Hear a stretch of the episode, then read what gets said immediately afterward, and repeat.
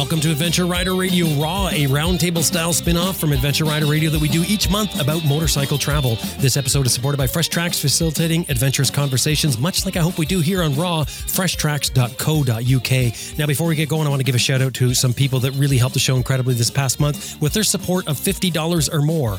Here we go Emmaus Moto Tours, John Dixon, John Rappas, Edward Fleming, Eric Weedman, Michael Rogers, Stephen Murata. Thank you all very much. So great to have people appreciate what we're doing here and show that by supporting. Anything $50 or more gets you a shout out like you just heard me do, but um, you can uh, support with any amount. Drop by adventureriderradio.com and click on support. Now, just in case Raw is a new discovery for you, we do another show every single week called Adventure Rider Radio. Again, drop by the website and you'll see what we're doing, adventureriderradio.com. Now, on this episode, we're starting with a listener question yesterday's travel and the possibility of doing a trip without using the technology that we all have today and that we all use to try to experience an adventure like our some of our co-hosts have maybe 20 years ago. Then we're going to move on to what gun are you packing for motorcycle travel and where are you hiding it? And then finally, we're going to talk about road hazards around the world, what they are, how to avoid them, and what it feels like if you don't avoid them. Here we go. Adventure Rider Radio Raw for August 2021. Recorded live from the Canoe West Media Studio deep in the boreal forests of North America, this is Adventure Rider Radio Raw, roundtable discussions about motorcycles, travel, and anything else that crosses our mind, completely unscripted, raw, and personal. My name is Jim Martin, and today at the virtual roundtable afforded through the magic of the internet, I am joined with my regular esteemed Overland co-host. I'm going to start once again with Sam Manicom in the UK. Hello, Sam. Oh, hello, Jim. Hi, everybody. Um, yeah, it's great to be back recording Raw again. I, it's something I really look forward to every month. And if you can hear any weird noises in the background, there's some sort of sport going on down the pub, and um, the, it's it's obviously going well because there's lots of shouting. I've no idea what it is. I really got to have a look. Beer pong or something, or they're watching something on TV. Uh, no, they'll be down. Uh, yeah, well, they're big screens, this sort of stuff. Um, they're all down the pub, celebrating, shouting, um, drinking lots, um, having a good time. Right, and you're feeling left out. No, not at all. We we just open the windows and we know what the score is. Oh, I see. You just don't know what the game is. Exactly. we, we, we, just get a buzz off the vibe from down Right. Michelle Lamphere is in the U.S. Michelle, hello, and you are in the middle of a huge festival. I am. Hi, Jim. Hi, everybody. Uh, yes, in fact, if you hear any noise in the background here, it's probably motorcycles. Uh, lots and lots of them, tens of thousands going by all the time. So, Sturgis Motorcycle Rally is in full swing this week. It's unbelievable when you say tens of thousands. I mean, it, it just sounds like hyperbole. You know, it's it's tough yeah. to imagine that many motorcycles in one place. Well, I, I should say tens of thousands going through Custer, and I'm 75 miles from Sturgis. So oh. up in oh. Sturgis, it's hundreds of thousands of motorcycles. I think they're expecting 750,000 to 1 million people this week. That's incredible. Wow. That is absolutely yeah. incredible. And everybody's spending a lot of money, I'm sure. A lot of money, absolutely. I, I remember riding in, and there was a ride. This is when when I was early 20s I went to a ride for sight. And it was a fundraiser thing. We met in this massive parking lot uh, and it was full of motorcycles. And when they, they sort of signaled everybody to start up and all these bikes started up, it was amazing. Like just the sound of all these motorcycles, all different kinds of motorcycles. And then everyone pulls out, and we basically had um, the roads blocked off. The police were assisting and everything. And it was the most incredible sound. I think that's what I always remember from this thing was the sound and the feeling of all these bikes running. Now, I'm not talking even close to the number of bikes that you're talking about. So, I mean, I, oh, I, yeah. I can't imagine it rumbles around here. Literally, you can physically feel it. It's not just the sound, the ground rumbles um, because at any given moment, there's just dozens of bikes going right by my house all the time. It's just a steady roar until about 10:30 or 11 at night. And then surprisingly, everybody must tuck into their campgrounds or hotels or go to the bars and they're kind of off the streets and it gets nice and quiet, at least in this part of the Black Hills. And yeah, it's it's been, I think, good weather and, and a good rally so far. So Shirley Hardy Rix and Brian Rix are in Australia, bright eyed and bushy tail. Good morning to the both of you. Good morning, good morning from the town of the most beautiful sunrise this morning. Just oh, gorgeous. That's very nice. Yeah. You have Yeah. sun. Yeah. we have sun. We haven't had much That of is an improvement. Sun- Sunday, Sunday, sunny day yesterday, and it looks like it's going to be sunny for a little while today until the rain comes. So we're we're good. Well, I just mean like most times it's, it's dark, isn't it? When we're talking, I mean, you, Yeah. you're getting up and we it's start out, getting- it's dark.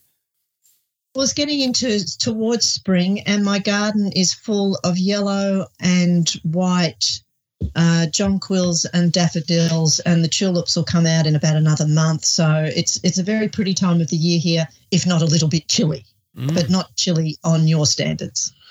Oh, yeah, really. But uh, uh, first of all, I'd like to have a shout out to the Texans who rode up to Sturgis. They probably rumbled past your place, Michelle.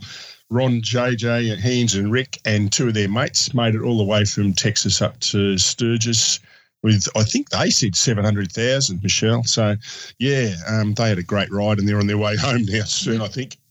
We tried to get them to pop in and see you, Michelle, but they wanted to go to Sturgis rather than to visit a fine, fine human being. yeah, yeah. They were mistaken about the blame them. destination. The destination was in Custer. It was not in Sturgis. exactly right. Exactly right. I keep pop, I keep popping up your ties, Michelle, but you know, oh, Aw, One well, day- thank one you for day- that. but I've, I, I've got a, I've got a couple of confessions to make. I have been unfaithful. I have ti um, gone and um, got this young thing, um, which was fast. You're, you're sure? remarrying Shirley? Been there, done that. No, no. I, I, I I met up with a couple of mates and um, went for a ride yesterday, and we ended up at a Harley Davidson dealership. Yeah, I know. And I had to try a Pan American that they had there. Oh. Ooh, yeah. yeah. Oh, it, it claws the air um, for some reason. The front wheels sort of won't go down all the time when you hit about six grand. but but um, yeah, yeah, it's a it's a damn good effort for a, a, a road bike with some pretense to go off road. I've got to say. Bought it yet? Did you buy that? What do you mean, Nudge? No, um, uh, no, I haven't. Um, Yet? but uh, but uh, yeah, so I was a little unfaithful to my old uh, my old girl, my old GS. Um, but when I got back on it, it feels still, still felt good, you know. Um, and the other thing I've done is I've done another bad thing. This is confession time. I bought another bike. I bought a. Shirley's just finding out. Oh, I've seen it. It's- We would have heard a smack if she was just. Uh, this is this is a stealth bomber. I'm going to call it the stealth bomber. It's an ex-army um, XT600 Yamaha E. So electric start, and it's got a big tank on it. It's all camo uh, green. It's got these switches on it which turn the lights off, and you've got a little beam of light that comes out, um, uh, sort of directed right down at the ground. Um, and um, yeah, it's a it's a thing and a half. It goes all right too, I'd say. Before we talk too much about this new bike, which I, I'm curious about, let's bring in Grant Johnson from British Columbia. Grant, hello. Hello there, everybody. How's everybody go, doing these days? We're doing okay. Kind of bored, actually. We've been spending lots of time on the computers and just getting things organized in the new house. But things are moving along nicely. We just wish the forest fires would abate while we needed some rain here. Mm. Forest fire situation and the smoke is being bad everywhere, all over BC. But there's supposed to be some rain, but who knows when. We shall hope. Last time we talked, you you were going out on a trip. Uh, I think you were you were heading off with a buddy to get, to go ride some trails. Did that happen? Yeah. Oh yeah, got out, we got some riding done, had a good time. Um, unfortunately, he's got a damaged shoulder, which after several days of off-road riding, his shoulder is now worse. But hey, that's okay. we had a good ride. That's what counted. Oh, that's good. It's good to get out and do it. I don't get enough riding, unfortunately, but I'm working on that. Well, I, I want to. I'm, I can't help but go back to this bike that Brian has bought. The, this bike. Mhm. Does the E on the end of this, Brian, does, does that designate that it's military?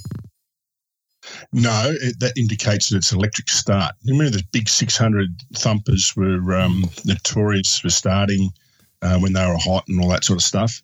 Well, uh, Yamaha put an electric leg on the 600 um, uh, motor, and it makes it so much easier. And it's a little lower than the, the big TTs, which were the desert, um, the Dakar runners. Um, so it suits, and I took it for a, a bit of a bit of a, a bimble, as uh, Sam would say, through um, some of the fire trails and all the rest of it up here. And it, it went along nicely. I could ride that thing for quite a while, and on the on the highway, it'll sit on 120k an hour if you want it to. Um, but yeah, I was quite impressed with the old thing. Only done 26,000 kilometres, Wow. but it's still got all its army kit on it. You mean since you bought it? uh, yeah, well, I bought it off a bloke, and um, it's. Um, I, I decided to take for a run. Then I decided to check the oil, and the oil's as black as a dog's guts. So I'm just waiting for a um, uh, an oil filter to arrive to change the oil before I give it a real good thrashing. But um, What year is it? it's a 1991 Oh, Grant, so it's an older one, but uh, it's in really good condition, really good. And That's with being part army, you know, they'd service them within an inch of their their life um, in their formative years. So, yeah, I'm quite impressed with it. And did you buy Yeah, it right I'm- from the military? No, no, no, no. I'm the third owner. Um, yeah, third Okay. owner after the army. Um, but the- the guy, I know the guy that had it. He he probably rode it for 200 kilometres over two years, and um, I've um, I've cleaned it up. I've been up in the shed mucking around with it. Shirley comes up there and just shakes her head every now and then. It's cleaned. it's cleaned up okay. How many more Um, spaces do you have in your shed? Because you've got, I don't know, 40 Right. bikes or something. Uh, no, I've only got a dozen. Oh. Um, but uh, I had a look at my um, uh, R90S the other day, the BMW R90S. It's being rebuilt from the ground up. And I'm just waiting for a couple of studs um, for the engine, and um, that should be here in late September. So I'm really looking forward to that. And the guy that's got it said, "This is so good. Don't ride it. Don't ride it." That's not the purpose. You've got to ride it. Jim, I know how many bikes he's got now because we had to do our census yesterday Oh, and he had to count them to put them on the census. That's, that's a true story. It was census night last night. And it says, How many vehicles do you have? And Shirley's, Shirley's got the fingers out doing a count. and toes from the sounds. Your census asks how many vehicles you have? Wow. That's, yeah. and and um, religion and money and where you lived six years ago and where you live now, usual stuff. And uh, talking about being old, I think someone mentioned something about being old with your friend's shoulder, Grant. Mhm. One of the things we had to put down was medical conditions, and the first one was arthritis. Tick. Yeah. they never give you enough space for that either, do they? Not for a big enough tick. True, mate. True. no, no, it's been good. But, uh, but I've been out doing some rides, um, looking at different countryside for a, um, a group ride I'm trying to organise, COVID willing, that um, we're going to try and do. And So uh, our big, um, the big wall to wall ride's been cancelled again this year because of COVID. Ah, Yeah, yeah, that's sad. Yeah, that's too bad. How, how about you, Sam? Have you managed to get out for much riding? I have. Oh, very I- nice. I, am I am smiling big time. I don't know if you remember, but I damaged my foot and um, it it um, it got pretty badly swollen. Um, ended up looking like a, a purple and red haggis. Um, it was dangling on the end of my foot, so it was quite entertaining. Um, see what it was going to turn up, what the colour it was going to turn up next. But um, it was a whole month before I could get a motorcycle boot back on. But as soon as I could, guess what I was doing ten minutes later? Yeah, Good on good you. man. straight down the stairs on the bike gone so no it's been really nice i've spent quite a lot of time bimbling around the back of lanes in um in in devon and it's it's been really nice really nice to be back on Well, that's great. That is really good. Well, we've got a listener question here. This is um, well, we- we've got a few questions we're we're going to cover, and maybe I'll, I'll just talk a little bit about the whole thing first. We're going to talk about uh, road hazards that we've seen in the world. Um, we're going to talk about um, do you carry a gun? Which one do you carry, and where you're you're stowing it? And um, then the first one is this listener question that um, that, that deals with the following. So I'm gonna I'm gonna read it. I'm gonna paraphrase some of it here. He says I was re- recently listening to an older uh, AR Raw podcast, episode 33. And Grant was saying how back on his first trip, how they had no information uh, on how to get to country to country, obviously through the internet. And he heard a couple other guests say on Adventure Rider Radio that back in the day, um, they just jumped on the bike and left without any information. And and what he's getting at here is he's wondering, is it possible today, with all the information from the internet, to have that style of adventure like back in the day, or would that be considered irresponsible? Because we talk a lot about that, don't we? We talk about the fact that technology's there. I mean, I can remember. Um, I kind of think it was Shirley who mentioned about saying uh, something this a while back about it's kind of irresponsible not to message back to your family. I, I think it was you, Shirley, that mentioned sent, mentioned something about that. He says he admires the way um, people did it pre-internet, and he and he would love to set out on a trip with no more than a destination in mind, and just the the idea of of traveling that way really appeals to him. So, what do you guys think? I mean, I mean, is it um, can you just pretend the uh, internet and the new technology doesn't exist? Can you load up a bike and pretend you're back in the day and and actually survive that way on a trip? I worry about the word irresponsible. Irresponsible to whom? To family, I can see, but to anybody else, no. And some people don't have family, so sure, just go. Or tell your family, as we did, you'll hear from us when you hear from us. And that could be a month or two months, who knows? I mean, that's a decision you have to make. So I don't really think irresponsible is a valid thing. Well, we've talked a little bit about that before. And the thing is, if you do have trouble on the road, you're going to become someone's responsibility, right? I mean, and and uh, and maybe we're sort of going off a little bit here, but I mean, you will become someone's problem, whether it's your embassy or whether it's the local people, and and maybe that's a little bit to what he's alluding to. Perhaps, but I, th- I think the feeling I got was considered irresponsible to the world at large. The world at large really doesn't care, I could argue.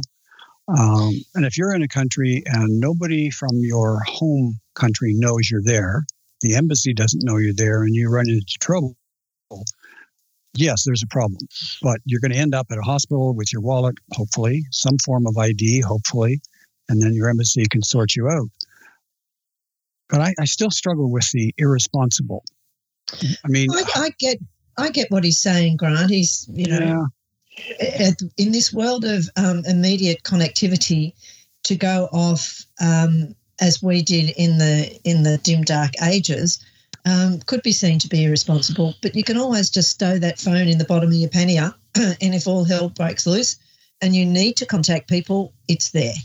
Yes, if you if you get um, and, and the other part that could be perceived to be irresponsible is if you were traveling through an area that dropped in and out of danger um, say, you know, countries in Africa where there's going to be a revolution or a, a coup, uh, could it be seen as irresponsible to head off into an area like that without knowing that you are heading into an area that could be dangerous?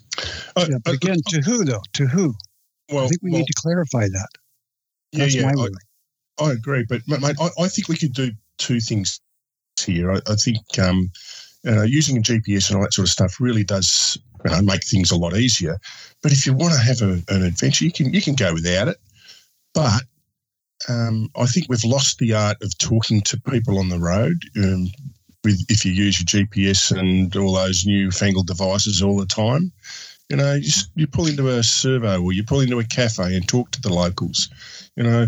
Uh, and I, I, I wrote a, a, article for a magazine which they wouldn't publish because um, it was uh, a little gruesome. It was about the two Italians in um, in uh, Rio de Janeiro, um, and uh, you know Roberto Bardella um, was killed with um, his mate. They'd rode into uh, Rio.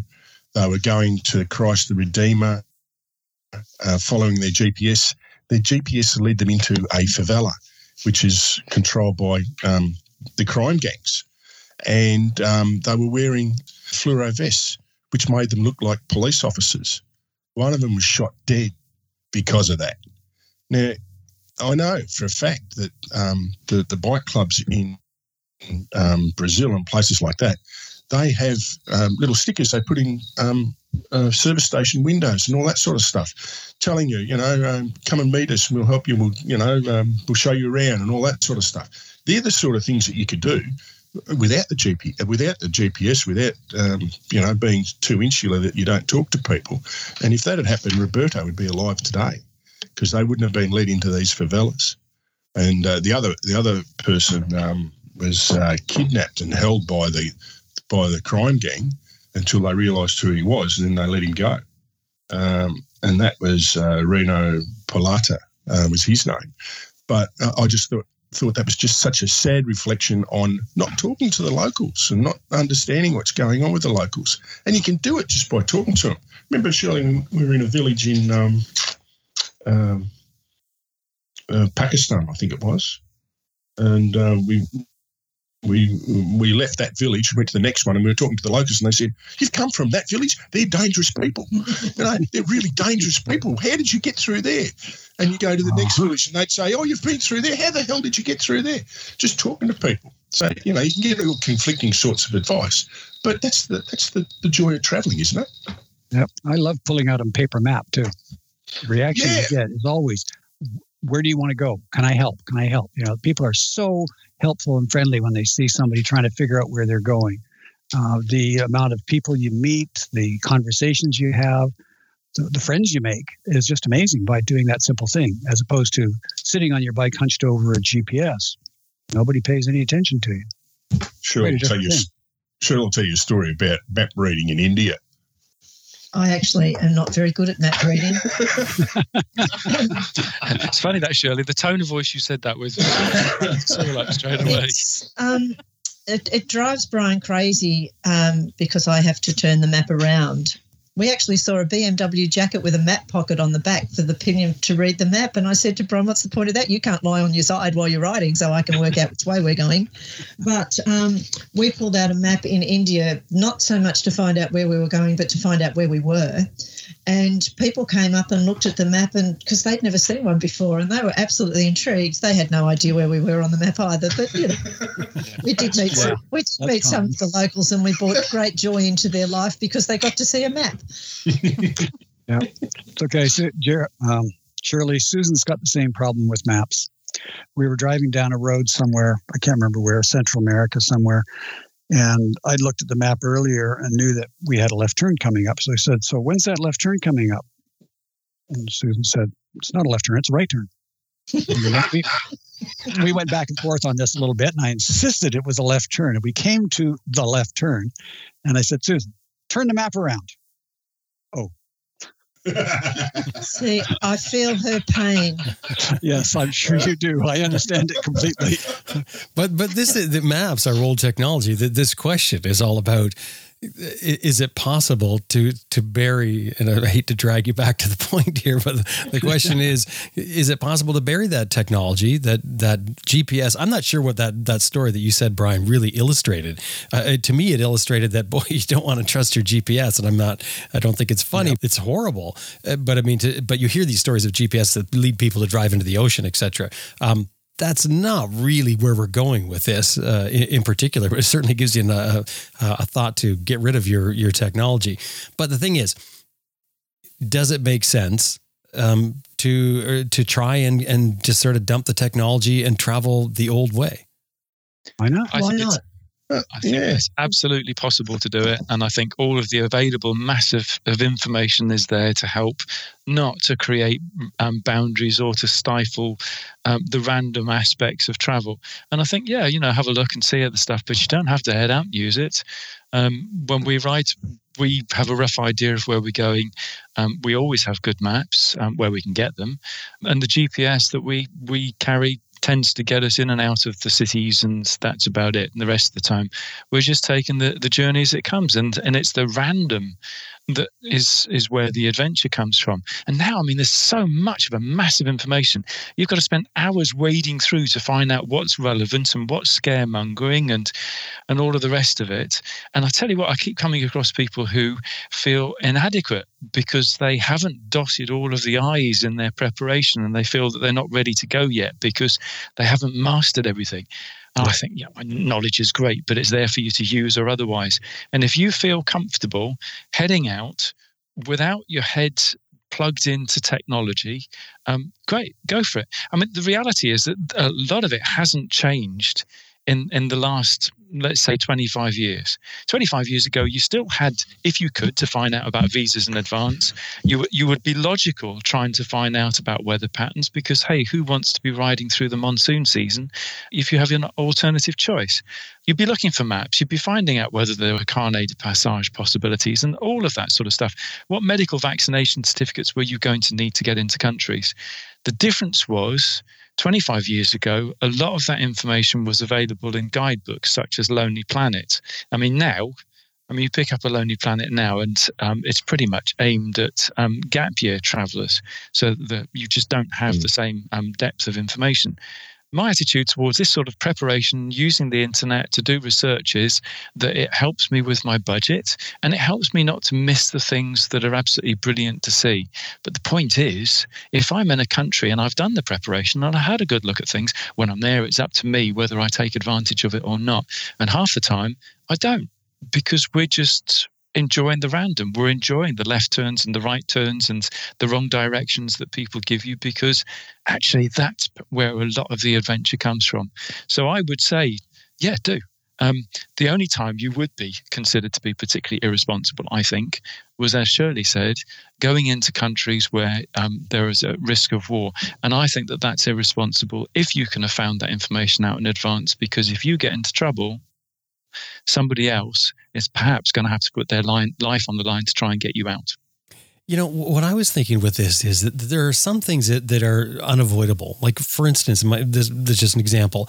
In most places, like certainly North America, if you want to make a phone call now, finding a phone booth in most places is very, very difficult. And finding a phone book, well, is, is almost impossible. That was the method many years ago. You just grab a phone book, you, you know, at a phone booth, and you go through and look for a number. So there's some things you're going to be forced to use technology. You're going to be forced to go to the internet or you or apply online for a visa or things like that, you're going to be forced to do some of the things. It's not like you can totally turn back the clock. So, so part of the question is, can can you really travel like you did, like Sam, you did when you did your around the world trip that anybody did uh, when the, their first trip from years ago? And I, I don't think you'll ever get it the same. Everything's changed. When you arrive to a border crossing, for instance, what would have had no contact before may very well and likely does have internet there, and and they can get on the computer and they can check things. So there's some stuff, and I, and I, I think Shirley's idea is, is perfect. You know, you can take your phone with you and bury it in your saddlebag. That to me is being responsible to even just to yourself. It, bury it, you know, in your saddlebag and, and, and bring it out when you have to use it or when you might require it. Michelle, where, where do you sit on this? Yeah, you know, I felt very similarly to what everybody else has been saying that yes, I think, you know, you can choose to go without a GPS, without a phone, um, stay off of social media, not blog, um, not have hotel reservations, not do research. You can really go a long way towards um, being insular and not really engaging in technology. But I I wouldn't go so far as to say that it's completely possible to go around the world without using some form of technology anymore. I really feel like the internet has become not just um, something that we use as a tool, but uh, oftentimes a lot of governments are using them as a required way of uh, completing forms for applying for visas. There's there's just so many systems in place now, especially when you're traveling internationally, that I think travelers are more and more being forced to use the internet. And so, whether or not you actually carry a laptop, you carry a phone, or you find some sort of an internet cafe to do that work, that you know that's kind of a moot point. But I, I feel like the world is is sort of shifting and it becomes more difficult to actually accomplish everything you need to do with paperwork, with visas, with carnets, with um, payments, transfers, booking flights, booking ferries, things like that. A lot of those now are registered on apps on phones, and more and more the business world is really shifting toward that. So I think it becomes a little more difficult to avoid it. Um, something now with with the age of COVID um, contact tracing may be something that's required in certain countries. And again, there's an app that you have to have on your phone, depending where you're traveling. Um, you know, and I'm not sure how that's going to evolve, but I think we're we're steadily moving in that direction. So certainly, You can do some traveling uh, in your own country, of course, but I think even internationally with pretty limited internet access or or required um, internet usage. But I, I think the world is really shifting that way. So just be aware that you're going to need to um, try and figure that out as you're required to do certain things to cross a border there's a lot of government departments now that if you can ever find their phone number, you're a better detective than two thirds of the detectives in the world because they don't want you to ring them. They want you to go online and make yeah. your inquiries and fill in your forms online. Yeah, and I had in my notes um, COVID too. Um, that, that's we were watching the news last night and people sitting in a cafe in Rome. Uh, no, but Paris. Paris. No, it was Rome, where they were they were actually going up and asking them to show the um, uh, yeah, you're right, Paris, but I'm sure Rome is doing the same thing. Uh, the your QR code that you've been vaccinated and all the rest of it. Otherwise, you get booted out. That's going to be the, the world for a little while now. Uh, but my, my point is that you, you, can mix and match. You can do your research, as Sam said, but um, you can still have that little bit of adventure by just, you know, okay, I'll take that road and see where it ends up and go and talk to people. I think going back to his uh, part of his original question, he said, I would love to set out on a trip with no more than a destination in mind or just the idea that I want to travel North and South America on, a, on my bike. I think disregarding COVID, let's just pretend COVID doesn't exist. Yes, of course you can do that. You can go, you will figure it out. You'll get to a border. They'll say you need this and this and this, and they will take your money from you and fill out the forms. And in North and South America, I think that is absolutely completely doable. You don't need a phone or internet connection at all. Agree. Now, having said that, today we have COVID, and that changes mm. everything. I mean, yeah. lots of countries are the borders are closed. You know, Peru is talking about opening the border to Ecuador, for instance. We've got an Ecuador travelers meeting coming up next month. They're hoping that the border to Peru and Colombia will open up. Well, so far it hasn't, so you're not yeah. getting through. Yeah. So these sort of things going forward and possibility and probability, I think, of uh, vaccine passports, et cetera, QR codes, whatever, yes. But disregarding that, sure, his idea is is 100%.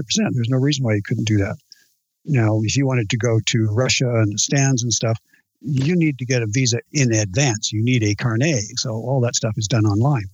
That's a little different. So it depends a lot on where you're going and what your comfort level is with just going versus having some semblance of preparation for what's going to come up around the next corner. Everybody has a different attitude on that. And I think that's something you have to work out for yourself. I got in touch with the Ethiopian and the Kenyan embassies and asked them if I could turn up at the embassy and get an application form for a visa. They both told me yes. There you go. So I think that's still the case in a lot of places. I mean, we have to remember that not everybody is internet connected and not everybody has all the latest fancy gadgets. A lot of people are from the local country or the country over, they're passing through with their crappy old truck or whatever. Generally, the borders in these places, they'll figure it out. They have a way.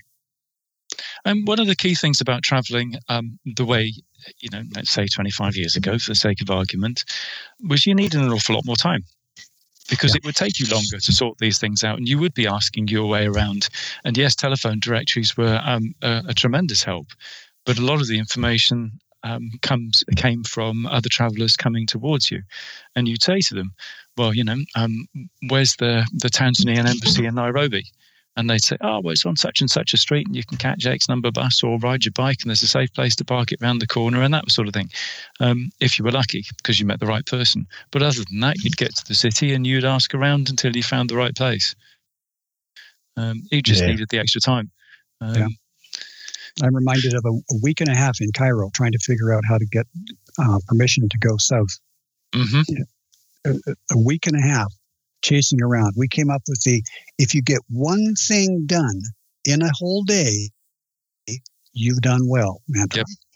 Oh, I never forgot going into the, the Sudanese embassy in in um, in Cairo, um, and walking past people who'd been queuing there every day for six weeks to try and get a visa to get into um, in, into the Sudan.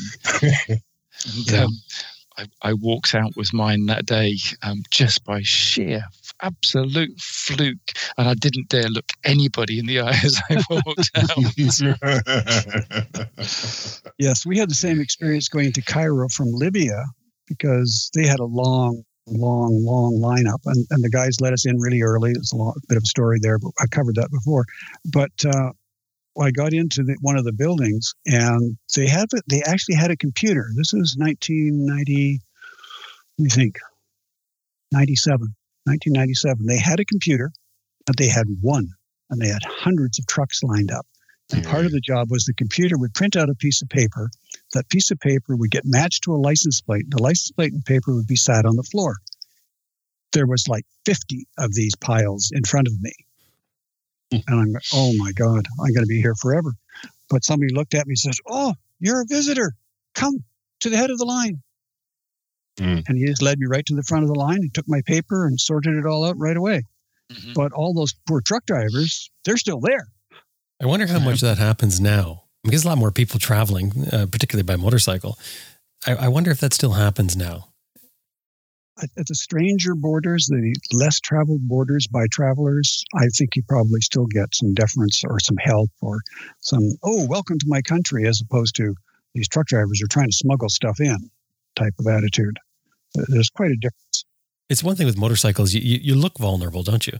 So I mean, yeah, you know, you're people, not smuggling much, are you? Yeah, that's that's right. Hey, you know, one of the other things I, I just got to thinking about um, that you you may miss out on, like, because obviously what we're saying here is that you can't have the exact same thing to, that that people did 25 years ago. If, if we just use that arbitrary number that Sam chose, you can't have that exact same experience, obviously, because some things are changed, like the phone book, for instance but you can have something similar to it. You can you can have some a similar experience that's sort of exploratory. But one of the other things I was thinking that you might be missing out on is communication from other travelers. 25 years ago, the communication from other travelers would come via the methods that you used then.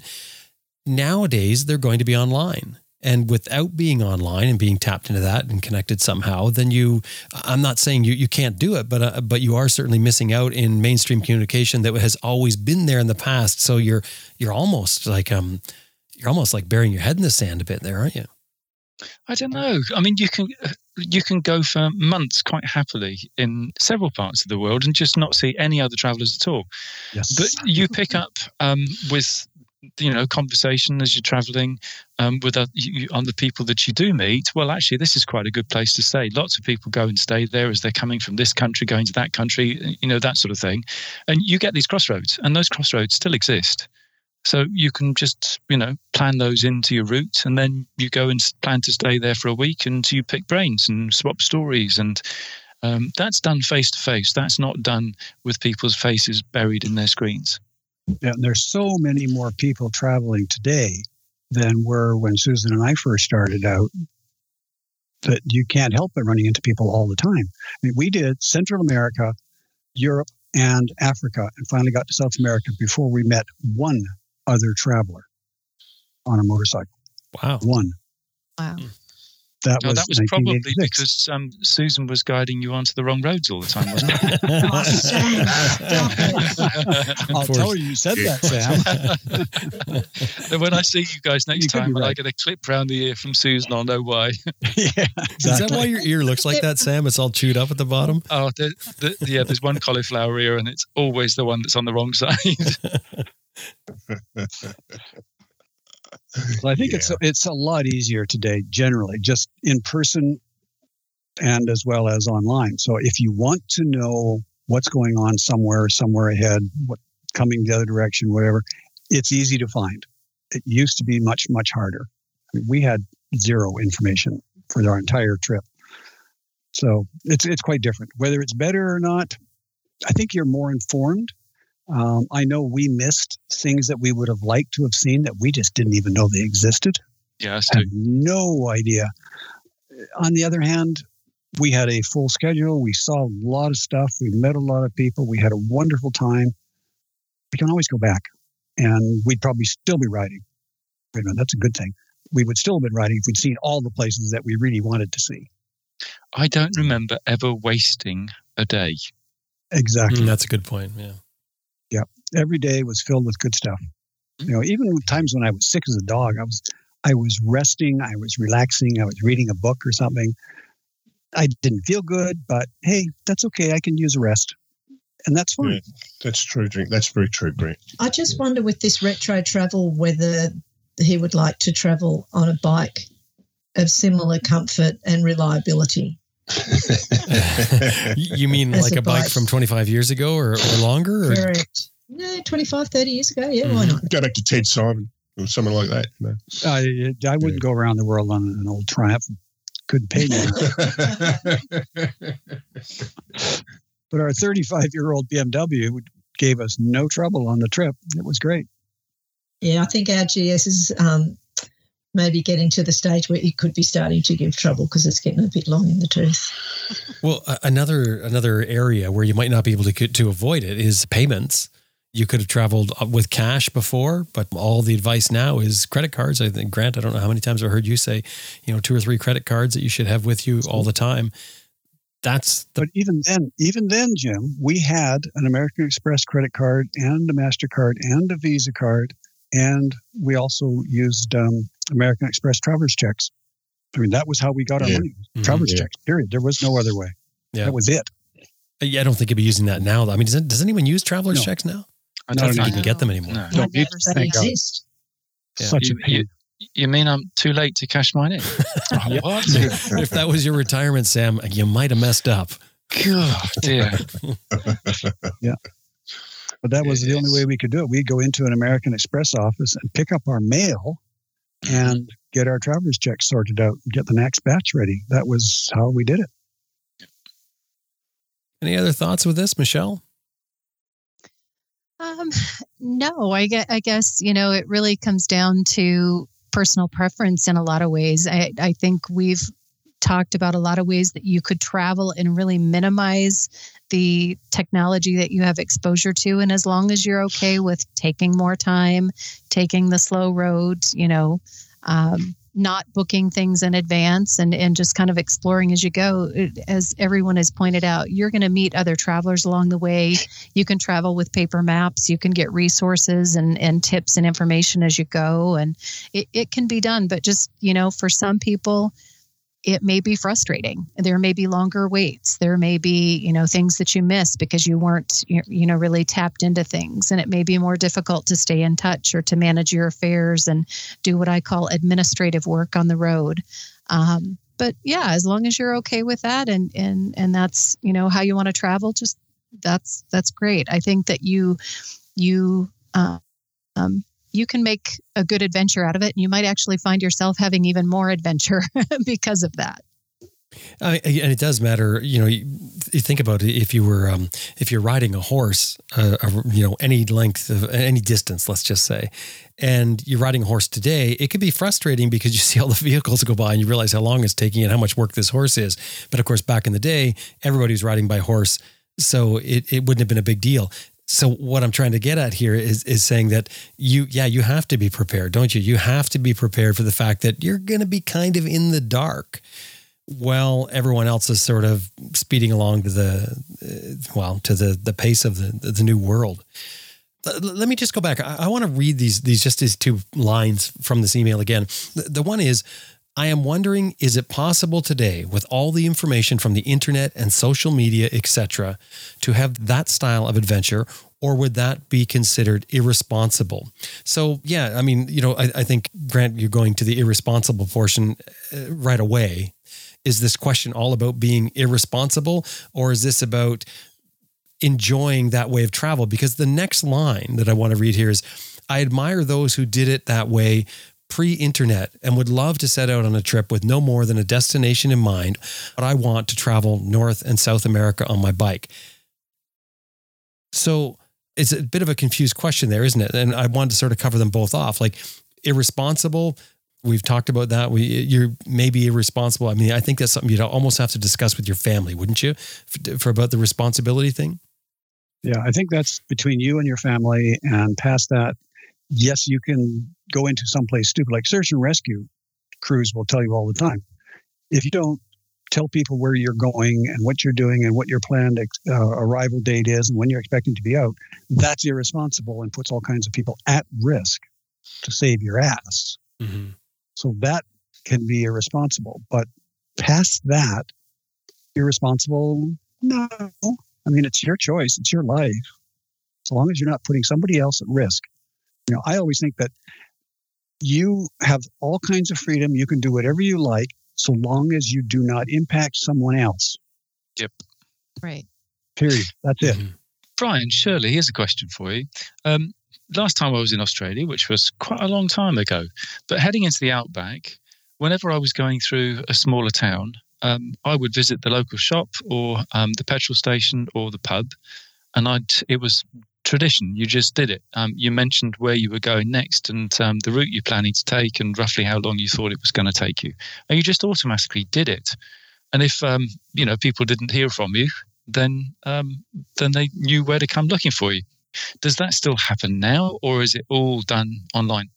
Well, the tr- trouble with Australia, Sam, is you can be somewhere and not have any internet connection. Mm. So um, there's sat phones, but yes, people like if we were doing when we did the Simpson Desert, You have to. you check in at um, Mount Dare Station before you hit one end of it, and They actually record uh, who's going across the desert. yeah, and um, you're supposed to check in with them, and you, and you do. You go to the police station at Birdsville to let them know that you, you made it through, and um, or the police will see your bike outside or the the- pub. yeah, yeah, or they'll come and see you. Yeah, you're the you're the people that were travelling across, you know.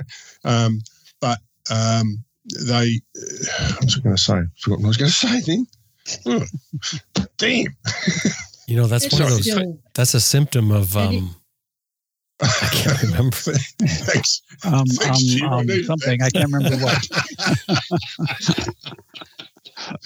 That's why we don't live in a two-story house. You, you must be on bike intake overload, Brian. That's what it is. Yeah, thanks. just on a serious note, um, when you're going onto areas in the outback in Australia, it is um, very foolhardy not to let people know. When we were about to go across the Simpson Desert, there was a guy on a bike who had Sorry, one litre of water, uh, no spare fuel, no sat phone, uh, no um, EPIRB, and um, he came up to us and wanted to know if we were just going straight across the desert because the ranger had told him he shouldn't go off on his own. And he thought the ranger was being unreasonable. Yeah, that, that's that's the story I was going to tell. We were at a at a um, a little place where all the campers stay before you cross the Simpson Desert, and the ranger comes in and checks on everybody, and makes sure that you know you've got all the right gear. You're right. Yeah, okay. You're going across. Oh, you two cars are going across together. That's good. And he came across this guy on a bike, this older bloke, and he was ill-equipped to uh, go across the Simpson Desert. If he'd got stuck for one day or got bogged three or four times. He was out of fuel. He was in the middle of nowhere. And uh, that to me is very irresponsible. because it's other people that are going to have to look for you and rescue you ultimately, or, or Yep. And- And Yep. in doing so, put themselves at risk. Mhm. That's right. Right. That's exactly right. Well, I guess that sort of covers it. I mean, there, there's, you know, it's it's possible to get something close to it. Obviously, it's not going to be the same. Irresponsible. That's with your family that we talked about, and some things you can't hide away from when it comes to technology. So the, the only thing is, is, and I think somebody already mentioned already, is time. Right? I mean, you need more time to travel that way. Yeah, we took uh, nine months to get from the U.S. to uh, Panama. Mm-hmm. That's pretty slow by most standards, but we had a wonderful, wonderful trip. We enjoyed every minute of it. So, as long as you've got the time and you are flexible and you are open to whatever, I think you can do very well by having a minimally technology impacted trip. And I think everybody today can certainly realize yeah, you can go out there and you can not touch your cell phone for a month, but if you need it, you got it Mhm. and you can access the information and get it when you need it. And if you go with that attitude that it's my backup if I if I'm confused or I'm lost or I need to figure something out or whatever, I need to organize a ferry in advance because it's two weeks away. You've got your cell phone to do that. So that just makes it easier. Whereas before we would have had to find a telephone, find the right number, maybe mail a letter and a check or something ridiculous. It was much more difficult.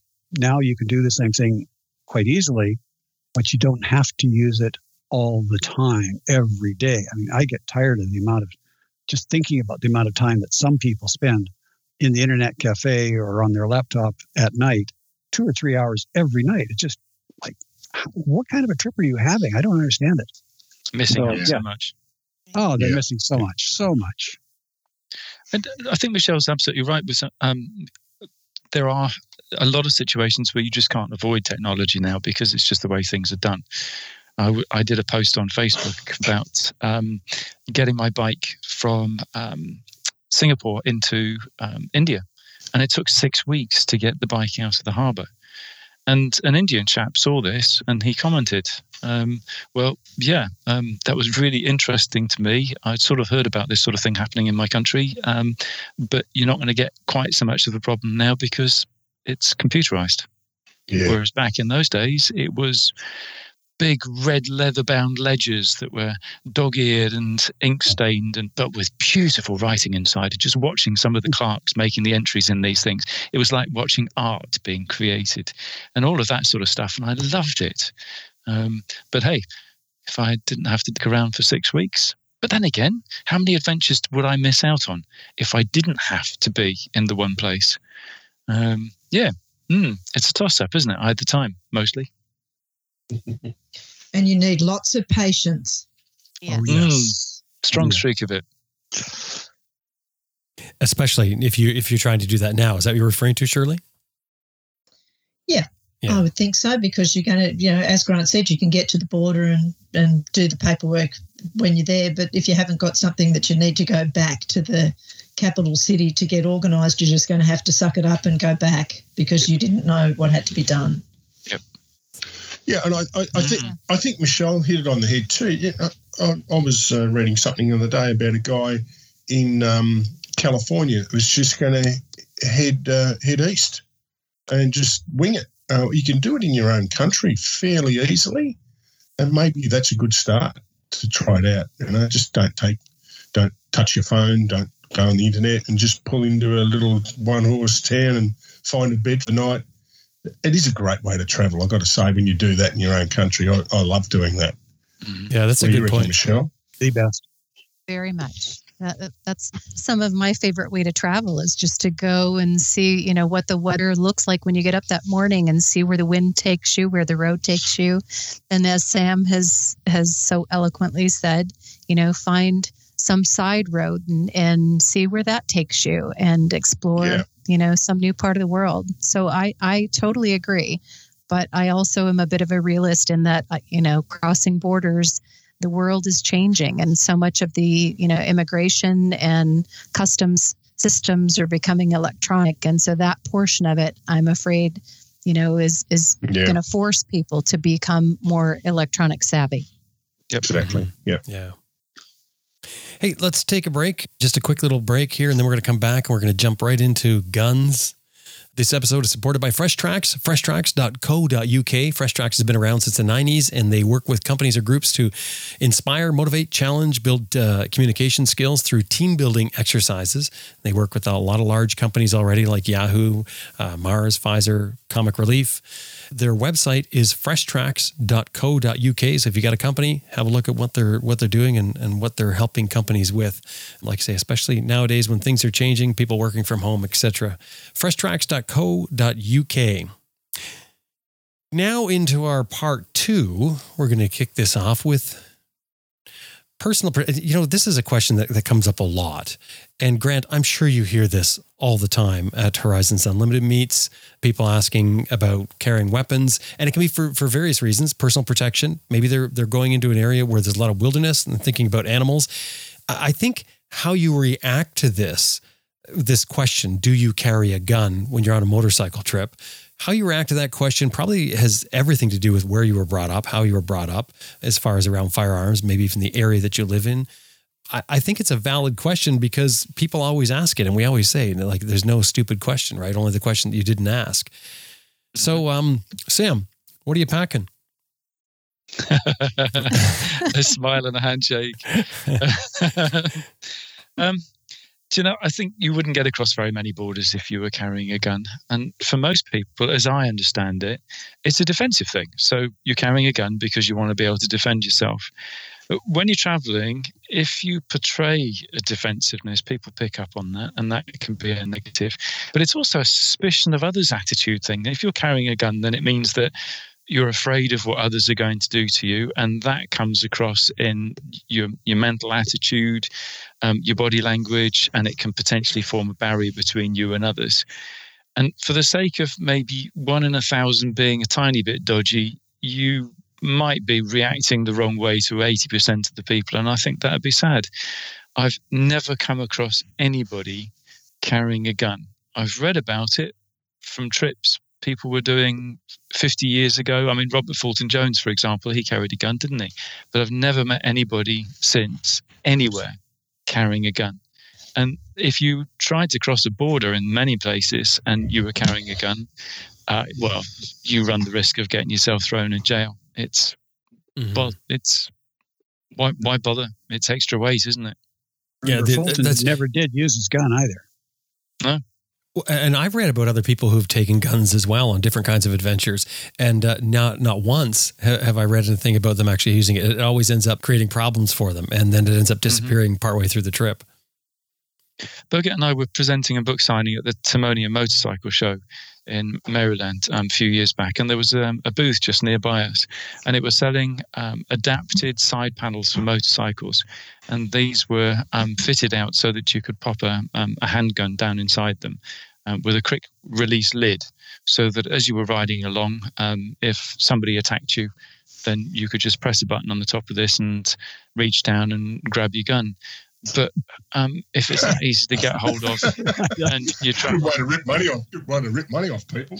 Well, you're traveling in Bolivia or wherever, and you, you're waving a gun around, you're more likely to find that somebody's going to be trigger happy and pop you before you've got a chance to actually use the thing. It's better just to open your throttle gently and leave. yeah. Imagine firing the gun from the motorcycle. I mean, Brian, you you know yeah, what that's like as far as aim goes. well, yeah, that's true. I, I, for my 12th birthday, I was given a gun. I've used guns all my career um, in, in, the police force, but you know, I used uh, guns on the farm to um, get rid of vermin, uh, go shooting for foxes to raise money to buy a motorbike. Um, uh, but you know, professionally, use a gun all. Uh, I use a gun all the time, but I just don't see. Carried, not used. Well, well, you used. Yeah, okay. um, you know, I use them a bit going through doors, but uh, the the point is, uh, violence gets violence, it, it, and mm-hmm. uh, the, the open-handed um, attitude, and you know, you'd, have to be quick draw McGraw to think that you could outgun somebody who really wants to hold you up. It's just uh, not feasible in my book. Um, but uh, uh, I travelled with some Texans when we came through from Mexico, who are all Texas coppers, and in their enterprise bargaining agreement they have there, because I was in the union as well, um, they have to carry a gun 24 hours a day on duty and off duty. So here we are riding around the back blocks of Texas with these guys uh, packing heat all the time on their bikes. Some of them actually had uh, sidearms in a holster on their left hand and they'd learnt to shoot left handed. Um, they thought it was just a joke to be able to do that. And yeah, good on them. You know, they were, they were able to do that. But um, their aim wasn't too flash, uh, left handed if you're a right hander. but, you know, um, I just think it's a waste of space. As Sam said, it's a, it's a waste of um, weight that you can take. She'll be able to pack another bag on the bike. oh, she's shaking her head. That was about oh, just, well. you, you just had one of those looks, didn't you, Brian? Oh yeah. the slap will come later. but Sam, you you said about um, the way it makes you feel. You know, and, and I, we talked sort of about this on the last episode, didn't we? We talked about not looking like a, a victim, right? Uh, having that look, and and so w- with uh, the thought of carrying something like a, a, firearms may make you, you know, feel like that, like you have to defend yourself, that you're sort of on edge. It may, it may change your demeanor. I, I know what happens, uh, in the wilderness with wild animals. People with guns tend to have more run-ins. Um, from what I understand, now this is this is a very uh, loose information that I've got, but um, that people with guns have t- tend to have more run-ins with with uh, large animals than people without guns And it's probably because you're more likely to stand your ground. I mean, if you've got something, you'd use it, of course, right? And um, that may get you into trouble. Knowing that you've got it makes you more aggressive and more likely to stand up for yourself as opposed to, hmm, this could be d- dodgy. Maybe I'll get out of here. Right. Yeah, there's a I'm, I'm there's a just difference in crossing off two attitude. points from my list there, Grant. Yeah, yeah. yeah. I, I, I, there's so many. I mean, this has been something that's been raised.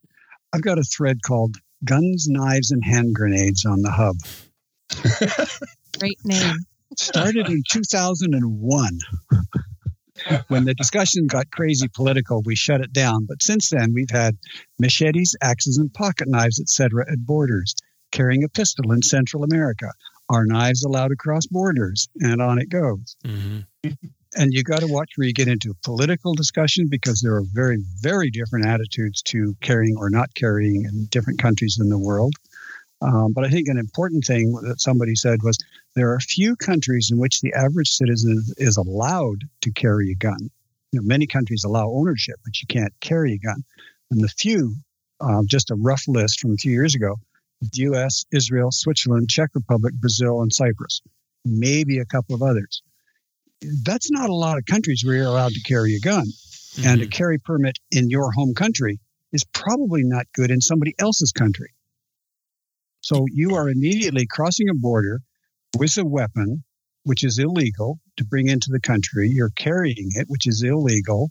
And your risk of getting caught and tossed into jail is way, way higher than having somebody actually try to kill you, where the gun might have, might maybe have done you some good.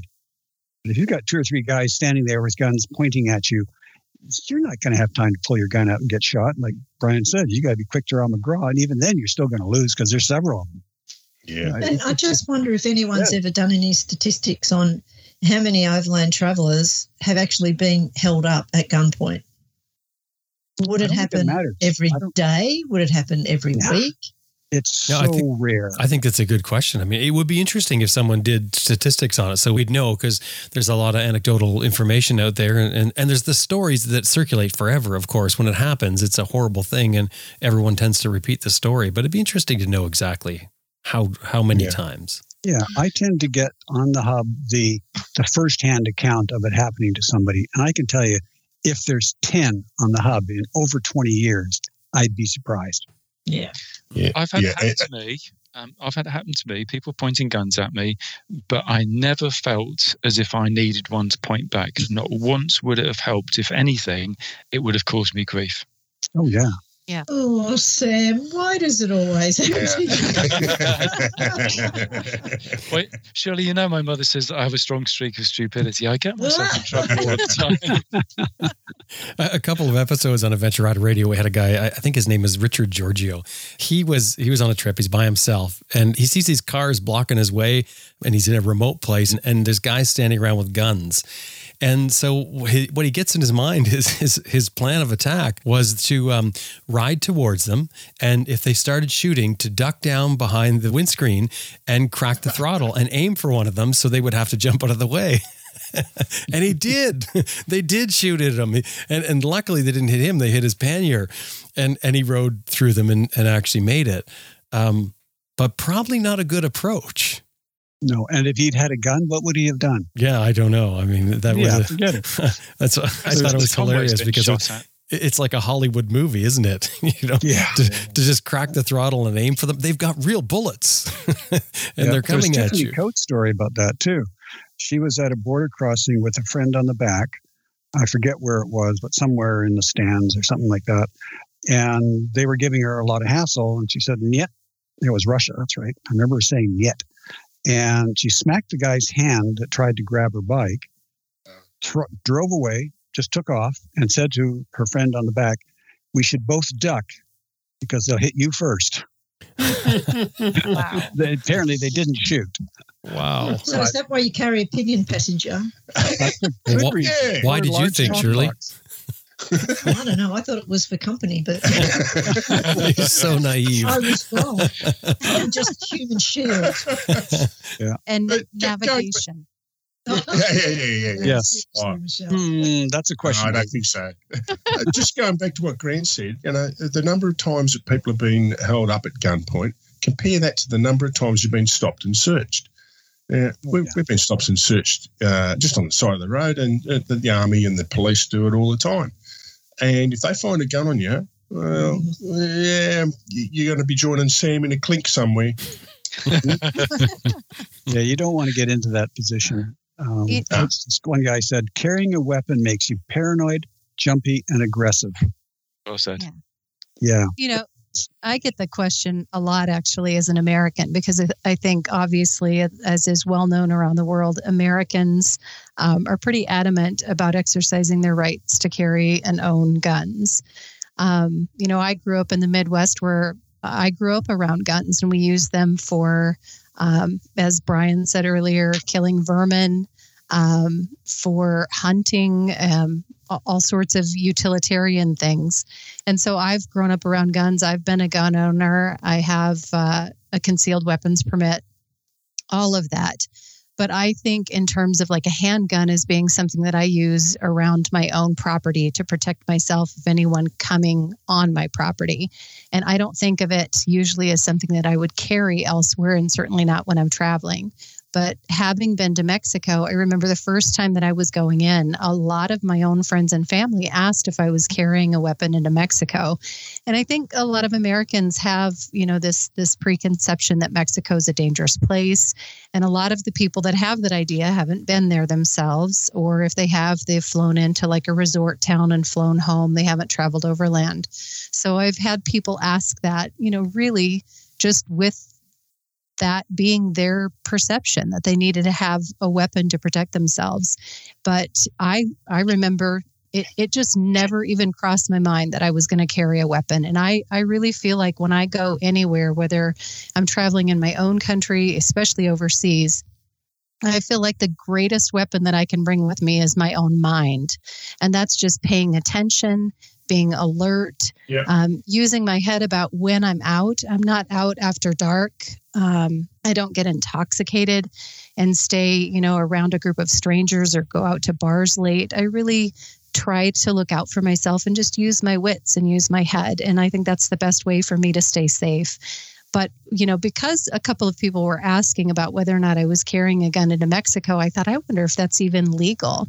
And I looked it up and at one point and read somewhere uh, carrying a gun into Mexico from the US is punishable by five years in prison. Ooh. So I I would rather not take one than ha- take a chance of spending five years in a Mexican prison. But Oh, yeah. That would Yeah. be That's just me. bad. Michelle, Yeah. you spoke for about five minutes then, and you sit, you hit six nails firmly on the head. oh wow, well yay! I didn't even know it. Yeah, you. That, that was absolutely spot on. Absolutely spot on. Yeah, it's Well, perfect. And I, I think that that perception of uh, Mexico and other countries, that's that's Hollywood stuff, really. Yeah, Um, and when you're traveling, as you know, it's it's not like that at all. no, that's true. I've got another one that a comment here that's I think really um, addresses what's just been said. Um, the experience of an American friend of mine who carried a weapon around New Zealand, apart from being highly illegal, of course, in New Zealand. The new friend that's, that he'd made almost turned on him when they found he was carrying, not because they'd taken a sudden dislike to him, but because he brought a weapon into their home. They considered it an enormous insult. Mhm. So that's Yeah. something else to Yeah. think about is what is the attitude of the people you're going to meet towards you carrying a gun? Hmm. Generally, in most of the world, it's not considered a good thing. Right. We started this by talking about guns, and then then many times now I- I've heard weapons come up. Weapons covers a lot more than a firearm. Does anyone carry any sort of weapon or, or consider something that they have with them that they would use as a weapon? I mean, I know there's all kinds of options: knives, pepper spray. Uh, I mean, I don't, I don't think anyone could go wrong with a grenade. That's easy to pack, you know, safe until you pull the pin. Very compact. Compact. I mean, there's nothing but bonuses there. I carry a pocket knife, but that's that's probably a, a habit and a tradition I learned from my granddad and from my dad.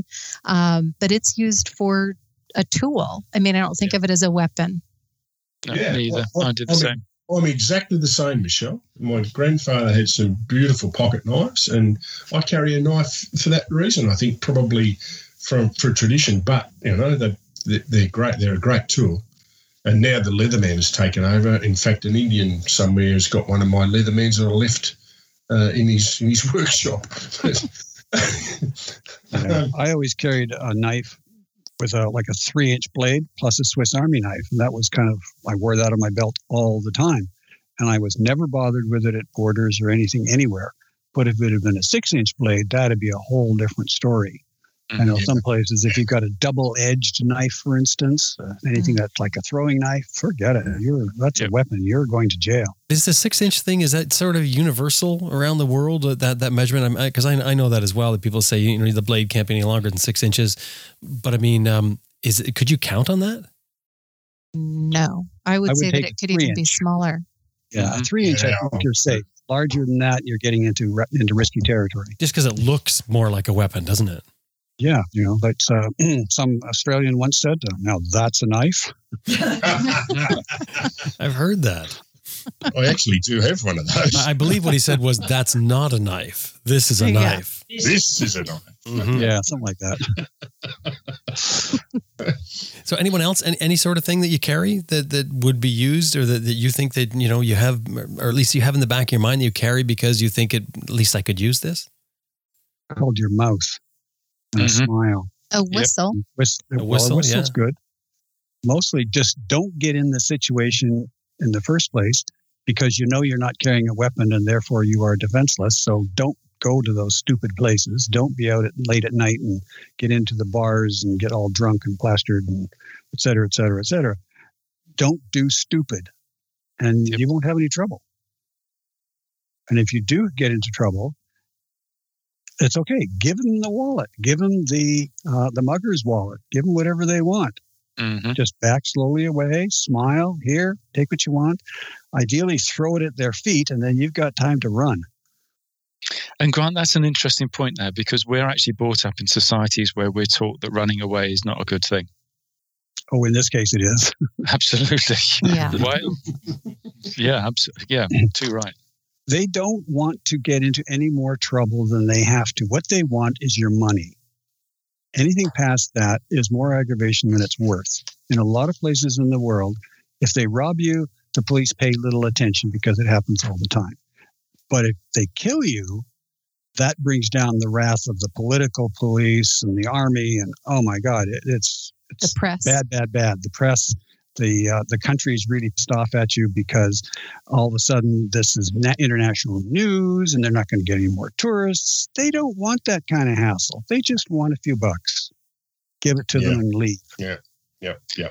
Most people just want to make you welcome, and if you do get your fingers burnt, rare rare chance of that as it is, um, well, that's an adventure. It really get, rarely is going to end in death, and it's going to give you a great story when you get home. Oh yeah. If there's nobody ever tries to rob you, how can you have a trip? And you obviously didn't go anywhere, did you? Got to have some stories. Just your own city. yeah, well, that happens too. Okay, so yeah. how about um, how about if you're heading off into the wilderness somewhere where there's um, wild animals, and you and you would you feel you might need some protection, or would you feel? Any, any would anyone take something if that was the case? Maybe a hand grenade. Yeah, I know I'm pushing the hand grenade. The hand grenade. Well, it just seems so handy, doesn't it? I mean, it just fits in the palm of your hand. But if you tuck it into your pannier and you go over a rough road and that little pin thingy comes out in all the bumps, you are in serious bother. Yeah, well, that's why you have it in your pannier. It's I think it's safe then. I, I don't know anything about hand grenades, but it seems like a. Can, can, you imagine if you go to Jesse Luggage or somebody and you say, "Well, look, you know, I've had a bit of an accident with my pannier." this is covered under warranty. exactly. I mean, that comes back to common sense, though, doesn't it? Because, you know, I wild camped um, coming down through Africa, and common sense said, well, um, wild animals don't like fire. So I always had a fire outside my tent, and I had my alarm set so that it would go off every couple of hours, and I'd just bung a little bit more wood on the fire. And yeah, there were um, animal tracks not far away from my tent, but they weren't close to my tent. So you don't need a gun. I've had just various animals of unknown origin and size sniffing at my tent and literally bumping into the tent. Just be quiet and pay no attention, and they go away. They're just curious. What is this thing? This is in my path. This is my route I usually take to the water. Mhm. So make sure you don't place your tent on what looks like a nice trail into the woods and down to the water because that's the animal path. Mhm. Yeah, that's that's true.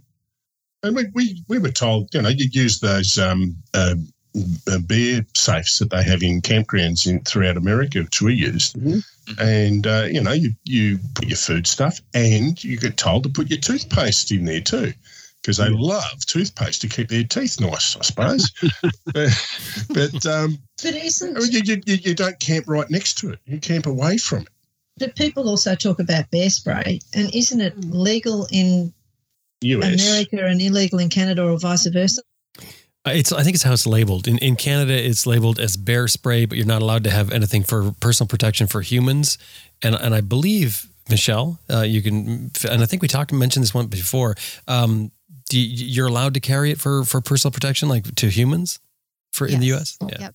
Yeah. Yeah. So I actually I, I do own uh, mace or pepper spray um, for personal protection. So I have one in my car. I used to carry a small one on a keychain, um, and then I own pepper spray as well. So yeah, they're both legal in the U.S. Yeah, but if somebody in Canada tries to hold you up and you have bear spray and you pull that out, they're going to stop you right there and say, "Hey, that's illegal. You cannot use that on me."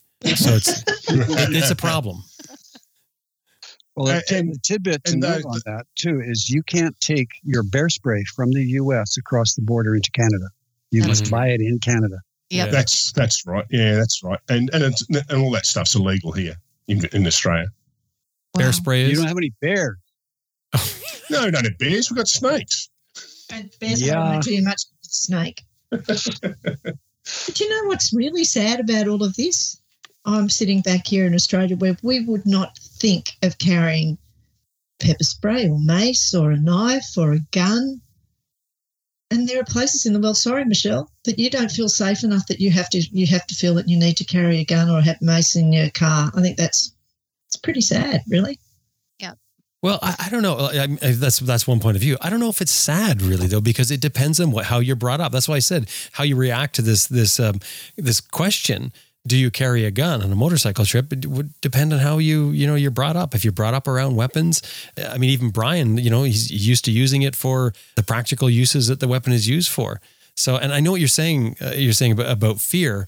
I'm not sure is it so much uh, if it's fear or if it's just because you can. I mean, Michelle, do you do you really think that that your property is that dangerous that you would have to protect yourself, or is it just that you can, so you do? No, I, I, I think, um, yeah, I mean, keeping in mind that I grew up again with a family that was, you know, a family of responsible gun owners, and we grew up with BB guns and, you know, shooting prairie dogs or whatever, you know, was some sort of a vermin in the area. Um, I think of responsible gun ownership as different than carrying one actively or openly. I mean, there's there's a lot of different opinions and ways to look at Yeah. it. So Yeah, yeah, I- with that. f- from my part of the world, I think it's something I grew up with, and I think of it very differently. I mean, I don't feel unsafe, um, and I can say I, I don't feel unsafe in my part of the world. There are parts of the U.S. that I have felt unsafe, and so I've carried pepper spray. I haven't carried a weapon outside of my own state, um, as in terms of like a gun. Um, but then I can also say when I've traveled overseas, um, like I've traveled into Mexico overland by myself, I've never had a situation where I felt unsafe in Mexico, and I've spent months traveling in Mexico. Um, and I, I can't think of situations anywhere in South America or in any countries where, you know, I, I felt like I needed to have something to protect myself like that. I've been in some very uncomfortable situations. I've had my spidey senses go off, so to speak. But again, I think that the thing that keeps you safe is your wits and your head, and just kind of, um, yeah, I, I, I don't think that a gun makes a difference in that regard. And I really feel personally, even being, you know, pro gun rights in my own country, I would not think that a gun anywhere else in the world would be any benefit to me. I don't feel that way at all. It's for me, a gun belongs at home and it's not, um, it's not something that I would ever take out into the world, and it would it would make me feel safer as a traveler at all. It, in fact, it would be just the opposite. Yeah, and that's coming from a young lady that that travels solo. I think um, that's very sensible, Michelle. You know, and I, I understand having that that extra bit of protection if and when you needed it, and I'm sure you're well capable of using it. But um, uh, it really doesn't um, fulfil you in your trip. I think to carry a, a firearm, for example. I, I just, and I agree with what everyone else says. It's just a negative. You don't Yeah. need it. And what Grant said about using your mouth. Yeah, spot on. I can wear down corrupt police. And, and pay a bribe. I don't know how I'd go against a gun wielding bandit, but I'd give it a good shot. No, not a good shot. but a good try. Just need to save up verbal ammunition. Oh it. god, she's unbelievable. When she starts talking, we got pulled up for doing two k's over the limit, and they just clearly wanted money. And yabba yabba yabba yabba yabba yabba yabba yabba yabba yabba yabba drove him down, drove him into distraction. And they let us go without the money. They just wanted him to take the mad Australian Good on you. On the Brilliant. back of the bike, take her away. Love it. Love it. Absolutely spot on. I got a message here from uh, someone from the Vermin Association who feel it's cruel to shoot vermin. Just thought I should let you guys know that.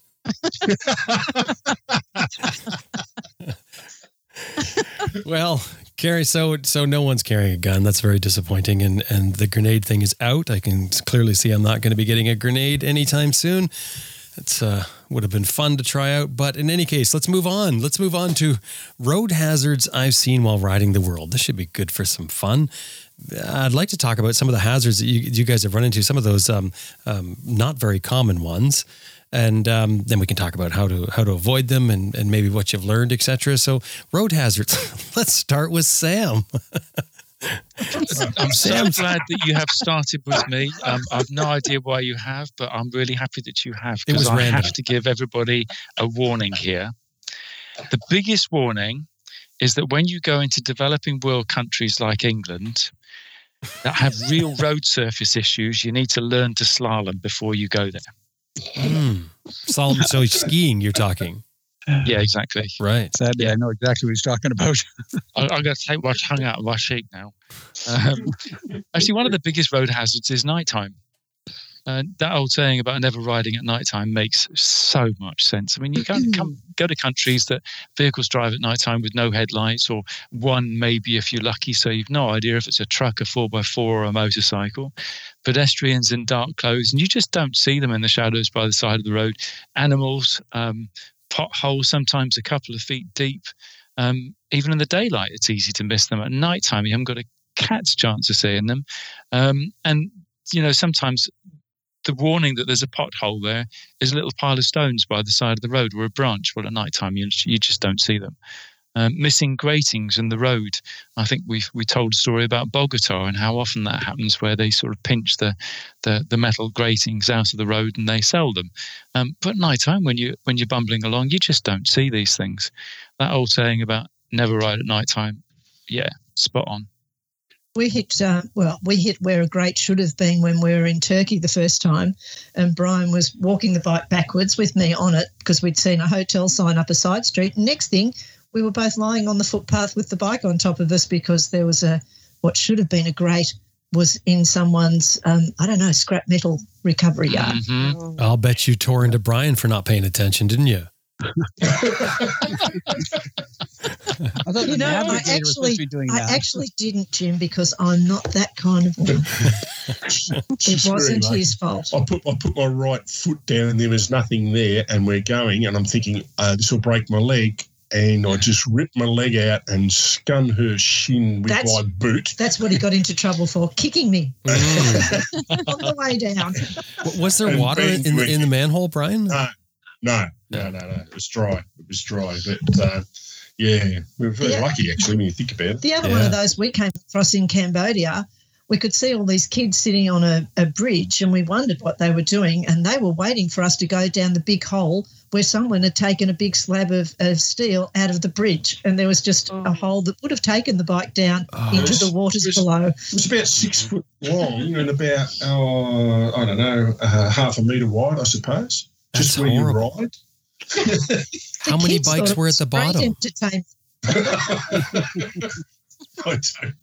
The kids were hoping you would get stuck in the hole and then they would have to help you out and you would Correct. pay them. Exactly, Mhm. exactly right. Yeah, I that's just right. wonder if they didn't take that piece out of the bridge themselves as an enterprising business me. opportunity. And you talked about a hole in a bridge. How about a whole missing bridge? Oh, Uh, Oh yeah, yeah. Um, when we were coming up um Pan American Highway, and the there was an El Nino that year, and there were literally hundreds of bridges washed out.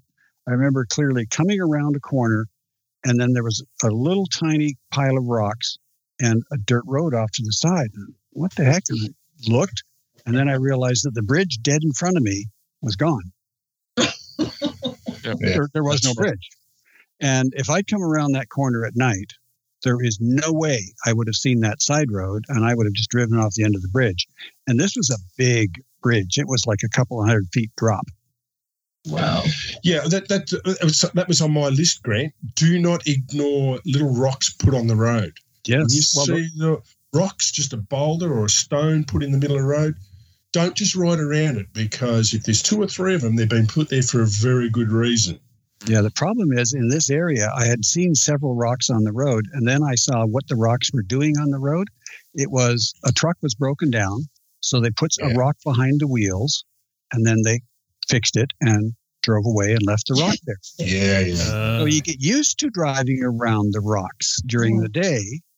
And then I saw this little pile of rocks and I, "Hmm, what's this going on? You know, just, just was more than one rock. So it kind of tweaked my spidey senses, Michelle says.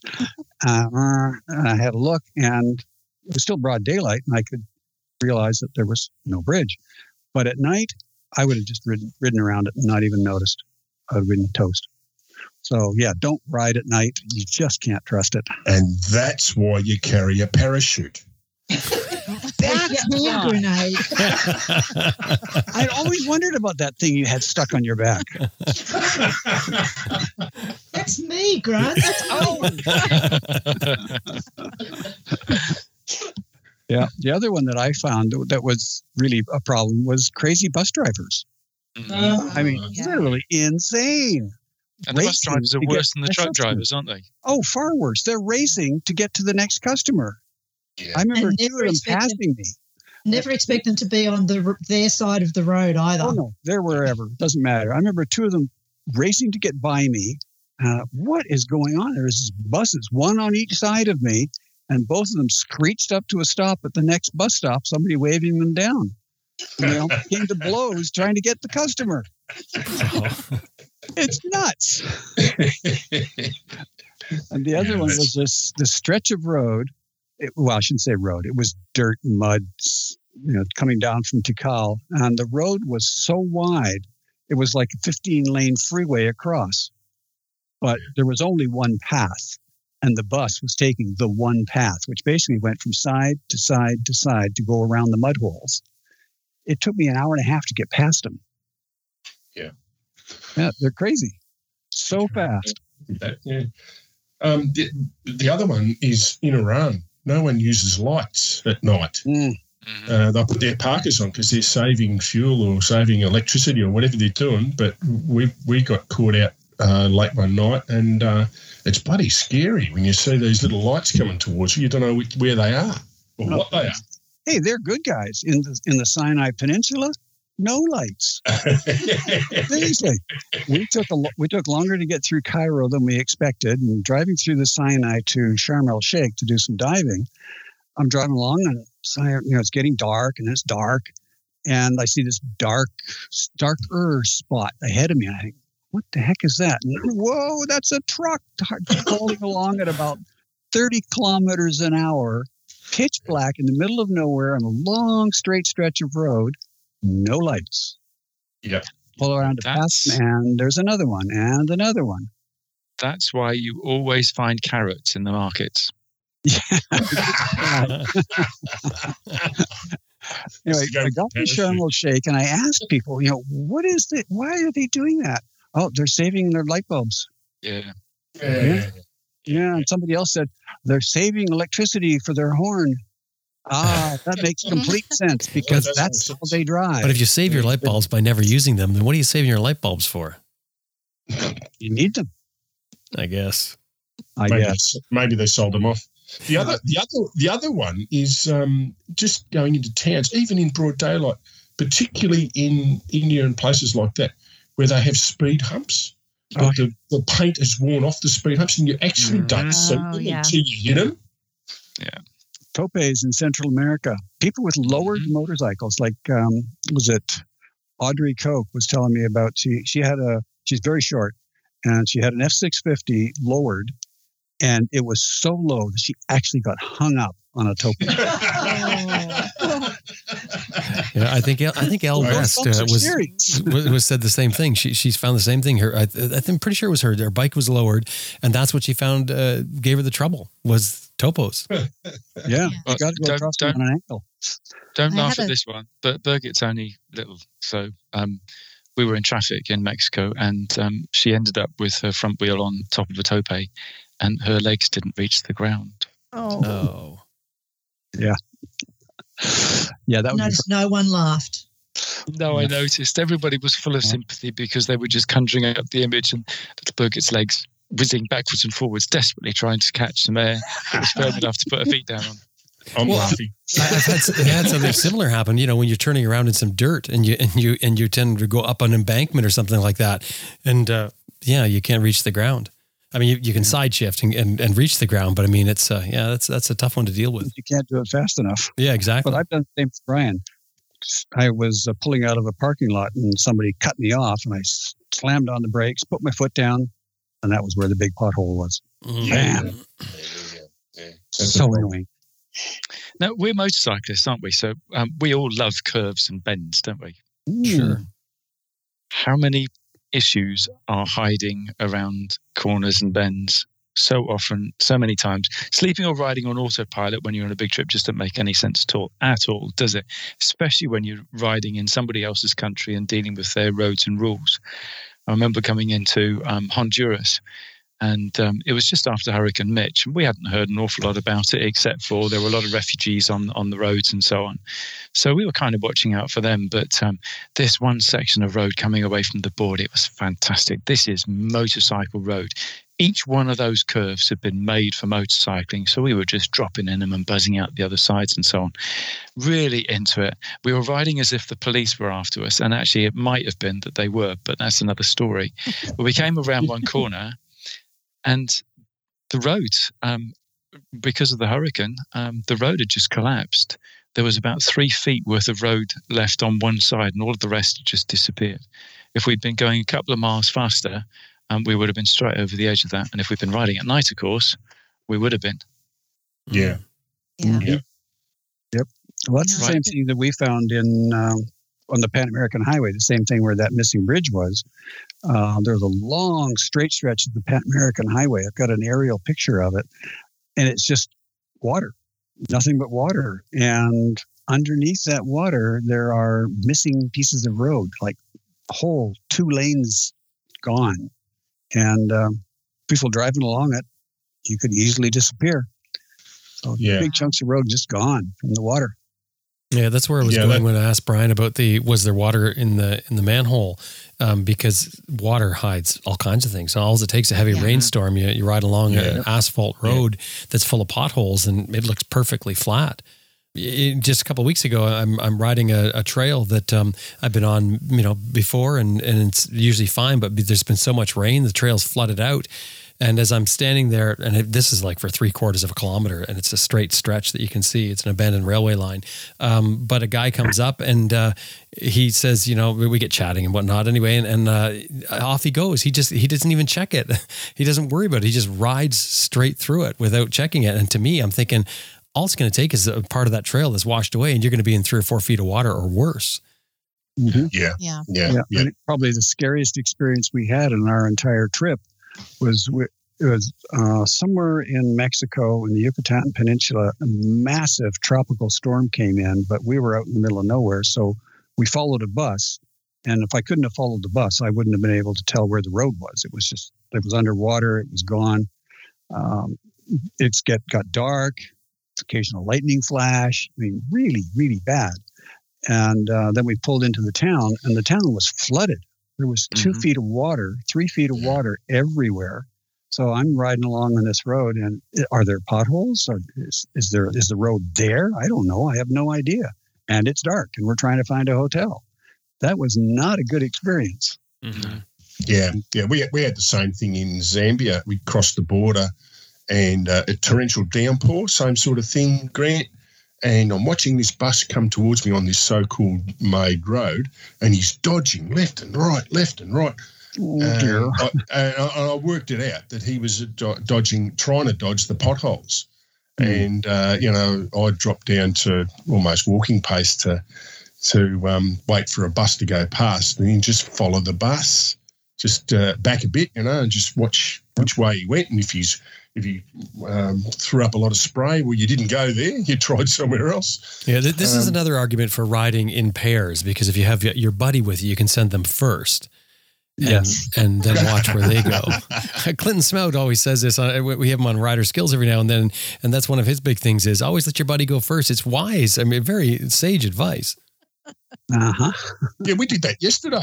I did that exactly same thing yesterday. We had a, a, a guy who said, uh, "Oh, I know where I'm going." I said, "Good, mate. Well, you can lead because we were going through a lot of kangaroo country, and the mate I was riding with is the one who came off, hit a kangaroo on his 916 Ducati not that long ago. So he said, "Yeah, mate, you go first. no problem." um, flash floods are particularly um, worth paying attention to, aren't they? Because uh, we just talked about flooding and so on, and um, in Lahore, um, trundling along through there, and all of a sudden, bang, down came the rain, really, really heavy, and within minutes, literally, um, the road was under a foot of water, and I had no idea what I was riding through.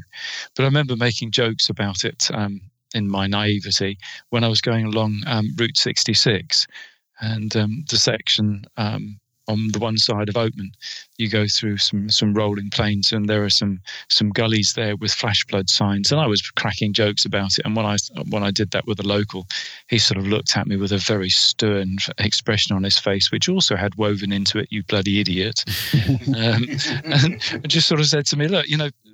People stop to look at the view down one of those things, and seconds later, um, that's it. They're gone because the flash floods literally are flash floods. You can be Yeah. coming down from the mountains nearby and you don't know a thing because you're standing in the desert and that's it, gone. And I mean, that's another thing, isn't it, about um, when you're looking for somewhere wild to camp, is um, never put your tent in a, in a gully. Um, you never know what's going to come down it. Mhm. That's true. You know, and there's a lot of those, uh, particularly as you say, like in deserts. So when it's dry and dusty and you, you least suspect it is probably when you're even more vulnerable. And and it can be some of the nicest places to that looks like a nice place to camp as well. Yeah, that's exactly right. But then I've crossed some uh, what are dry water crossings um, in Mexico. I remember crossing one on the Baja that had just a little thin layer of water, like a stream trickling across it. It was maybe you know six or eight feet wide, and, and what a centimeter deep at most. And I thought nothing of it, plowed right through, but it was covered in this. Uh, the surface of the concrete underneath was covered. You couldn't see moss, but it was like Moss. an algae. Oh, algae. yeah. exactly Yeah, yeah, yeah. just as slimy and slippery. And so Oh here yeah. I, I topple over in a centimeter of water. Yeah. and, and it's like you have no control at all. Like it's not even a Yeah. warning, is it? It's just you go down just Yep. like that. Zip. Like ice. Yeah. yeah. Yeah, but one of the scariest moments I had, and sure wasn't with me, I was riding uh, in the city, and you go over an overpass over a freeway, and it, it, it was a bit of a bend, and I came round the corner, just minding my own business, and right in the middle of my line was a road sign that had fallen off a truck. Oh, So, so if I'd have hit that, it would have taken both wheels out, and I'd probably be over the edge onto the freeway below. Mhm. Um, just so dangerous.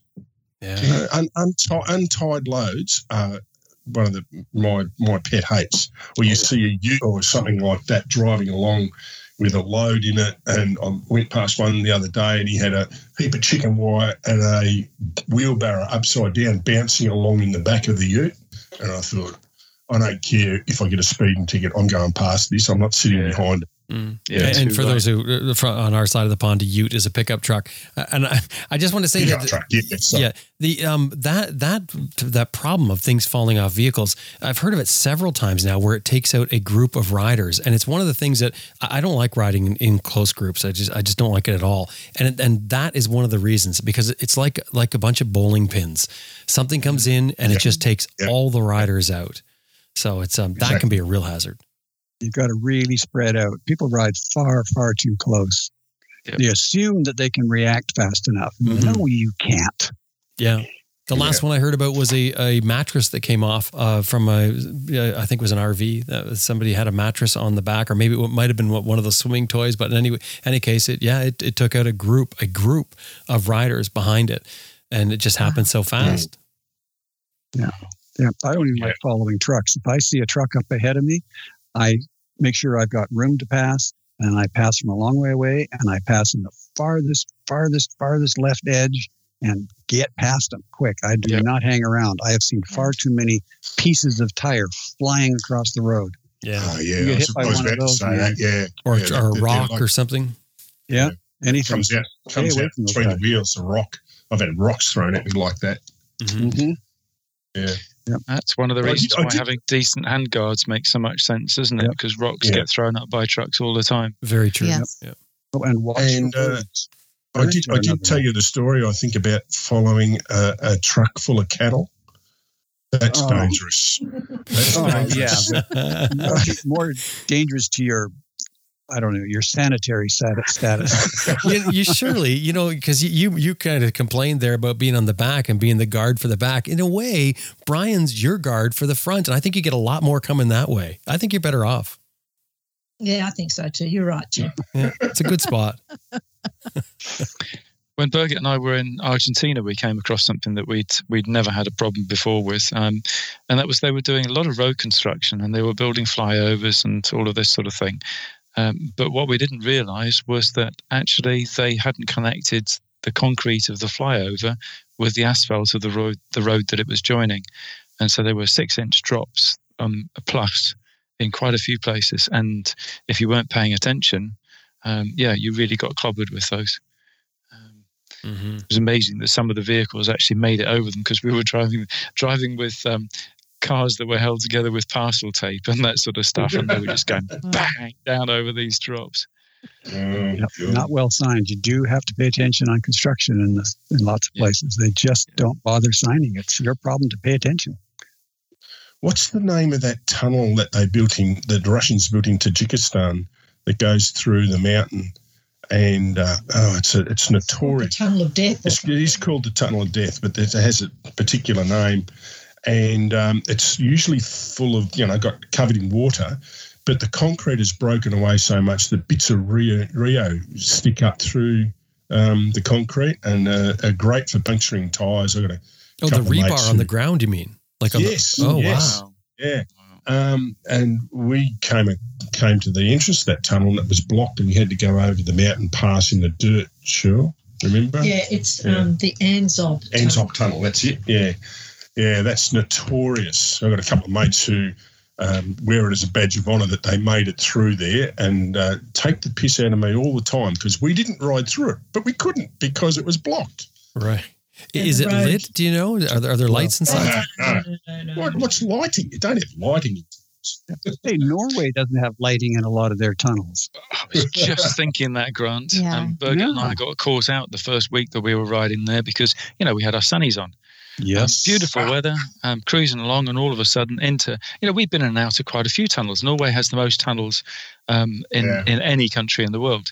And uh, we've been in, in some of them and they were great, absolutely fantastic. And all of a sudden we were into this one, no lights, um, gravel instead of asphalt. And I, I don't know how Birgit stayed on because she has shocking night vision, and we both had sunglasses on. I mean, at least for me, my headlight was catching the reflective strips on the back of her panniers, but for her, she had nothing. Um, so yeah, mm, not good. I have a We stopped. suspicion I know the exact same tunnels and sunglasses as well. I wear Right. prescription sunglasses. We I can't even a take them off. Yeah, We went through a tunnel in one, I can't remember what country it was now, but it had traffic lights because it was only a one lane tunnel. And we went through, oh, yeah, it was dirt and it was wet and muddy and sloppy and no lights. And we went through on the green light and got to the very end just as the truck was coming in on the red light. And when we got through, the the road workers gave us a standing ovation that we'd made through made it through unscathed and without having a head on with the truck. That was tricky. Wow. The, the, thing, the thing in those tunnels which have a dirt floor is the dust lifts up and your lights catch the, all the dust particles Mhm. reflect back at you. Oh, it's like fog. you can't see. Yeah. Yeah. So Mhm. If you're going into a, a dirt tunnel somewhere, slow right down. Yeah. Don't be a hero. Ah, Don't truck worry about the wheel, car behind you. um, wheel ruts. Any of Ah. you guys played with those? Mm, Yeah. not, I don't know how to call it play. Tried to survive is more like it. Uh, any, any- everybody who's um, ridden on dirt roads, um, muddy dirt roads, and has a BMW um, knows the challenges that the cylinders can cause. Um, you can cope on the sides of the road, can't you? But panniers can also be quite entertaining.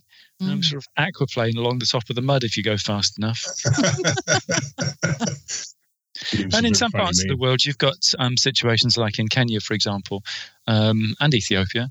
Uh, a lot of the truck drivers uh, use um, they chew uh, something called chat, which is um, it's a plant, and it's uh, it's an amphetamine, and um, they chew it to keep to keep awake. But my goodness, um, you you can see the ones that are stoned because they're quite aggressive with their driving style. Um, yeah, let's put it this way: decisive driving in a big truck. decisive driving here. Uh, Mm. we we came across a we we're travelling up from um, um, Ushuaia, and a truck driver went past us reading the newspaper on the steering wheel as he's driving along. Well, I mean, that's not as bad as texting, is it? It's only a one way thing. Oh, well, that's true. That's true. it's all relative. Right. How, how about would- those long stretches of gravel road or dirt roads where it looks smooth, it looks level, it looks even, and then you come across gravel that's super deep, freshly graded, or maybe just a hole in a gravel road that's full of sand. Um, fesh fesh and holes just in the middle of nowhere, Mhm. big as a car, as wide as the road, and you just dive into them and ride out the storm as best you can. Yeah, Yeah. They, they, they, they call it bull dust here in Australia. Yeah. Mhm. I Yeah. kind of like fesh fesh. It's it's got a good sound to it. yeah. Well, Susan and I ran into that on, um, oh, what's it called now? South of Malawi, southern end of Malawi, the road going across. Sam, you must know the road. Mhm. Yeah. Anyway, when we went through, it was dirt. It's now paved, so it's easy. But there was some construction going on, and it was an old road. And this is desert area, and there was some gravel, and there was a bit of sand here and there. And the stutter bumps or corrugations, whatever you want to call them, were so bad that I couldn't ride at low speed. So I had to get up to, I think, about 70 kilometers an hour. It wasn't too bad, and it was kind of kind of kissed the top of them, and it was okay. So we're zooming along, and all of a sudden there was just a giant stretch of fesh fesh. about 40 feet. and the bike's just kind of weaving. I'm going from side to side. It's not quite full lock, but it's you know it's kind of this is not good. We hit another one and another one and another one, but we kind of got used to it after a while. As long as you had enough speed and kept going straight and didn't do anything, it was okay. But it, it was really scary. And if you were not an experienced rider, you could get yourself in some serious trouble there, especially if you tried going really fast. Because when I went faster, the corrugations were just not a problem. It was very smooth. But I didn't want to hit it too quick. That does come with a risk, though. You you try and stop Oh, when you're yeah. going that speed off the tops of the Yeah. of the Yeah, washboard it or does. whatever you call it. Yeah, that's that's risky. Yeah, You hit the soft e- stuff? even in a even in a four wheel drive, you hit that stuff. There's a lot of rollovers in the outback because of that. You know, Yeah. you- Yeah. you're going along, you're just kissing the top, and you hit that, and it's like a tug on the steering wheel. Mhm. And if you're not paying attention, or you just got one hand on the wheel, it'll be ripped out of your hand, and a lot of cars get rolled over that way. Or something comes out in Trust front of you. I mean, you start to get on the brakes, and, and next thing you know, I mean, you're going in whatever direction you, you you were headed into Yeah. before you stepped on the brakes, right? Yeah, Yeah. Yeah, and just Those- those- sand on a heavily loaded bike. Um, you know, the, the typical information or method of riding in sand on a bike is gas it, sit back, and keep the front end light and keep the throttle on. Well, that's great on a on a proper dirt bike, but you try and do it with a heavily loaded touring bike. Well, the faster you go, the the farther you're going to fly. When That's why you need your That's parachute. why you need the parachute. Right, but the further you slide back, the more the more you push your passenger back. yeah, Well, that just keeps that that helps keep the front end light. There, there you Yeah. go. I had a section in um, northern Kenya where the road suddenly turned to um, stutter bumps, and I've never heard that um, description for them before. I think it's brilliant. Stutter bumps, love it. What do you call them? Um, corrugations. Corrugations. It was yeah. washboard here. It's, it's interesting Yeah, here. washboards. Yeah, Yeah. Yeah. Yeah, that works. Describes it nicely. Mhm. Um, but stutter bumps, that's kind of cute. I like that. I like that. yeah. Um, but so anyway, we're sort of blatting across the top of these, and I've never really ridden um, stutter bumps before. Um, so, um, but I've read about um, scooting along the top of these, and I'm trying it, and um, to my surprise, it's working. And once I get used to the idea that the bike's swaying backwards and forwards as I'm going, you know, it's not keeping in a straight line, and I've just got to let it do its thing. Um, just keep the throttle open. I'm having a ball, but it's tiring. It's really hard work, total concentration, and you know, every muscle in my body's working. And I see this long, straight stretch of smooth down by the side of the road. And it must have been about 30, 40 yards long. So I thought, oh, a quick holiday, straight on that bollock. Bang, down I went. It was soft Yeah. sand, wasn't it? Mhm. But I hit that hard enough for my leg to be underneath the bike because there was no time to react. And the impact was hard enough to rip the sole off my motorcycle boot. Now, what would it have been like if I hadn't been wearing proper motorcycle boots? yeah. Yeah, that'd been your foot. hmm That wasn't a hospital trip. That wasn't a hospital trip, Stan. No, it wasn't. Oh, no, I was just warming. Amazing. Well, that's Amazing. kind of neat, isn't it? Well done. Why One, everyone one so that I got away with. My guardian angel was awake that day. You, you know, I was thinking with all the hazards that we've discussed so far, I think the one that's safest for the rider but worst for the bike is water. Because when the bike goes down in water, of course, it's going to suck in water and the engine's going to hydrolock or possibly, but at least it cushions your fall. I mean, doesn't it, Sam? Well, it's funny you should say that, Jim, but I don't think I've ever fallen off in water. It's, it's nice to have something to look forward to. There you go. Yeah, but I've learned enough now to close the throttle as I'm falling. Mm. No, Michelle, Michelle fessed up to falling off in water. Not, admittedly, not much water, but water.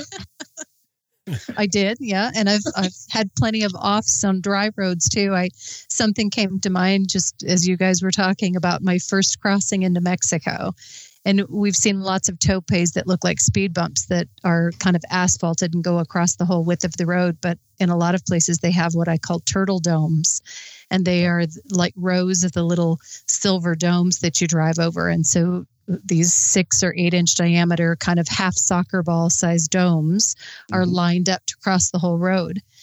And the first time I ever crossed into Mexico, and of course, I'm full of nerves, I'm terrified, and I go over this uh, row of turtle domes. And that's all fine, but I have to, I'm not paying attention to my companion, and he's turned a sharp right turn. So I'm going very slow speed, and I take a sharp right to try and catch up with him and park in front of the aduana, and I dump the bike over and I'm laying on its side and I'm splayed out. Welcome to Mexico. I'm not six feet into the country and I'm already on the, on my side. But That my companion, it was really classy. My companion came over though and said, "Well, hey, isn't it nice to know you can drop the bike and not break a leg? Because the, the first time I ever dropped my bike, I broke my leg. So hey, Sam, I'm right there with you. Good on you, mate. Did you learn the technique, Michelle, to, to pull your leg out? Was that it? No, no, no. I just wrote it out. Tuck. I tucked him in.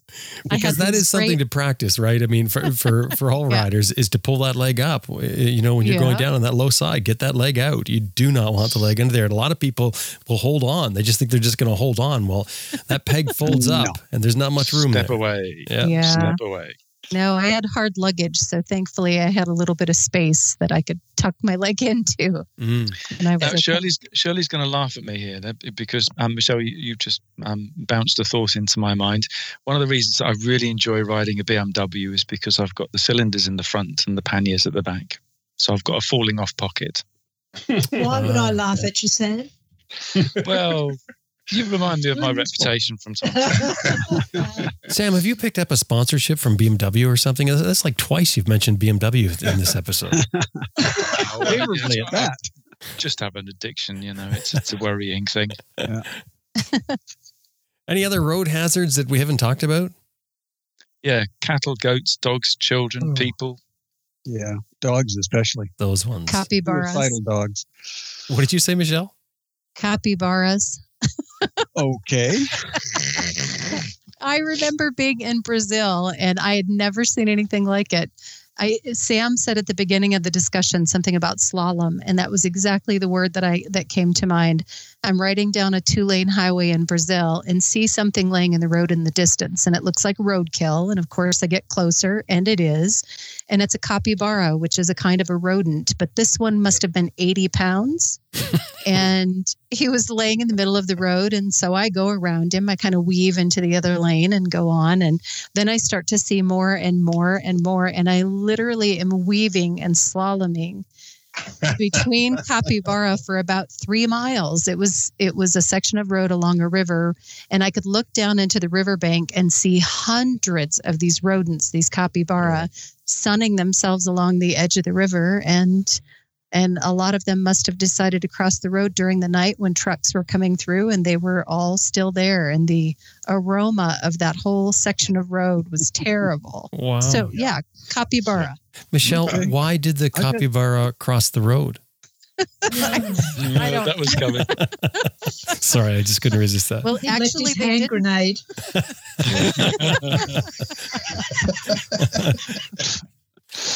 Yeah, I've seen the same thing with toads. Hundreds and hundreds of toads on the road. Bodies squashed everywhere, trying to weave around in between them. No.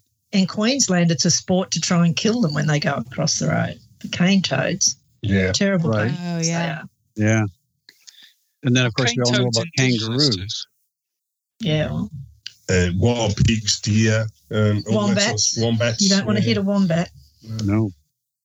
Are cane toads indigenous to Australia? I can't remember. Uh, no, Sam, they're not. Mm. They were brought into Australia to kill the little bugs that were eating the cane. Right. And the little bugs have well gone, and the cane toads are just terrible. And they get into um, boxes of bananas and end up in the south. And yeah, they're just a, such a pest. Mm. Why are the rabbits there again? Uh, for entertainment that the British thought they needed when they came to Australia. Yeah, they brought them in to shoot them, and uh, yeah, good one. Same with foxes. uh, and camels and um, prickly pear. The, what did the Romans do for the world, but what did the English do for Australia? Sorry, Sam.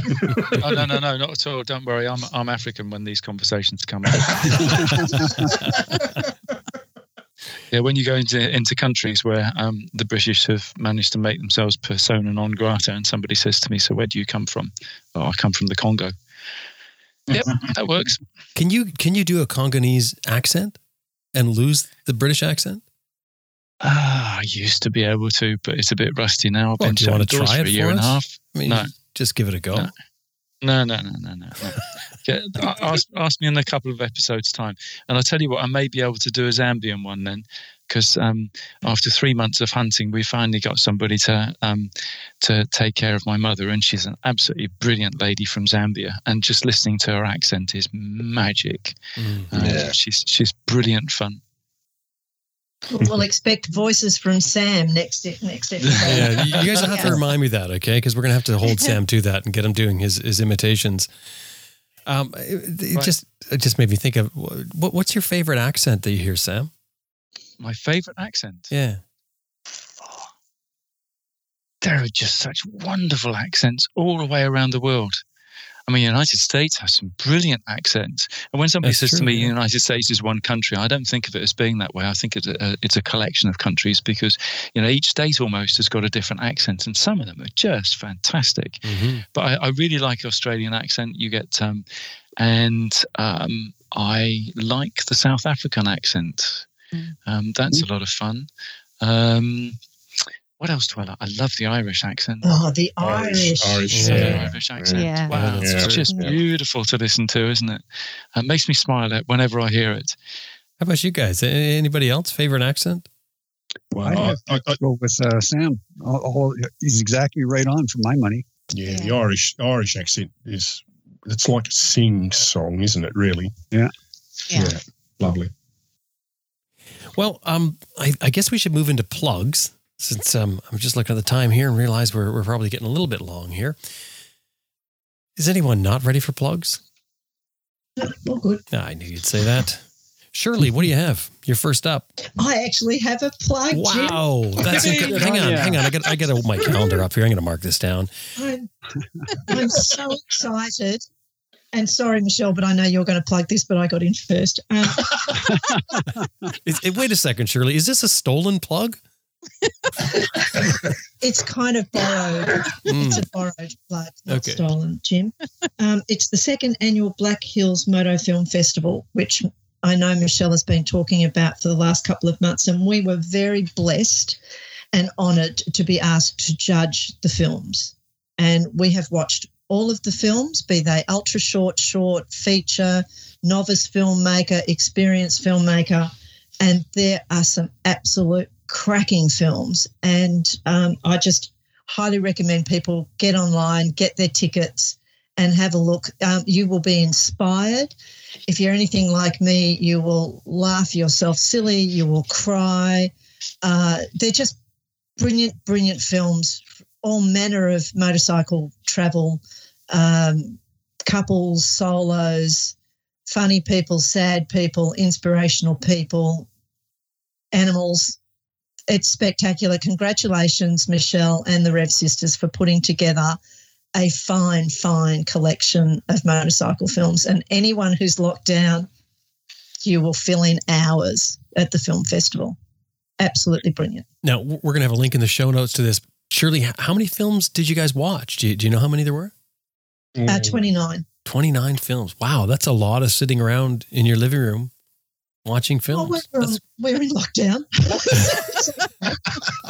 but also, um, someone said to me, someone who has judged film festivals in the past said, just watch the first 20 minutes of the features and, and you'll get the hang of it. You, you'll know whether Yeah. it's any good or not. We watched everyone Yeah. from beginning to Yeah. end. oh, Yeah. nice.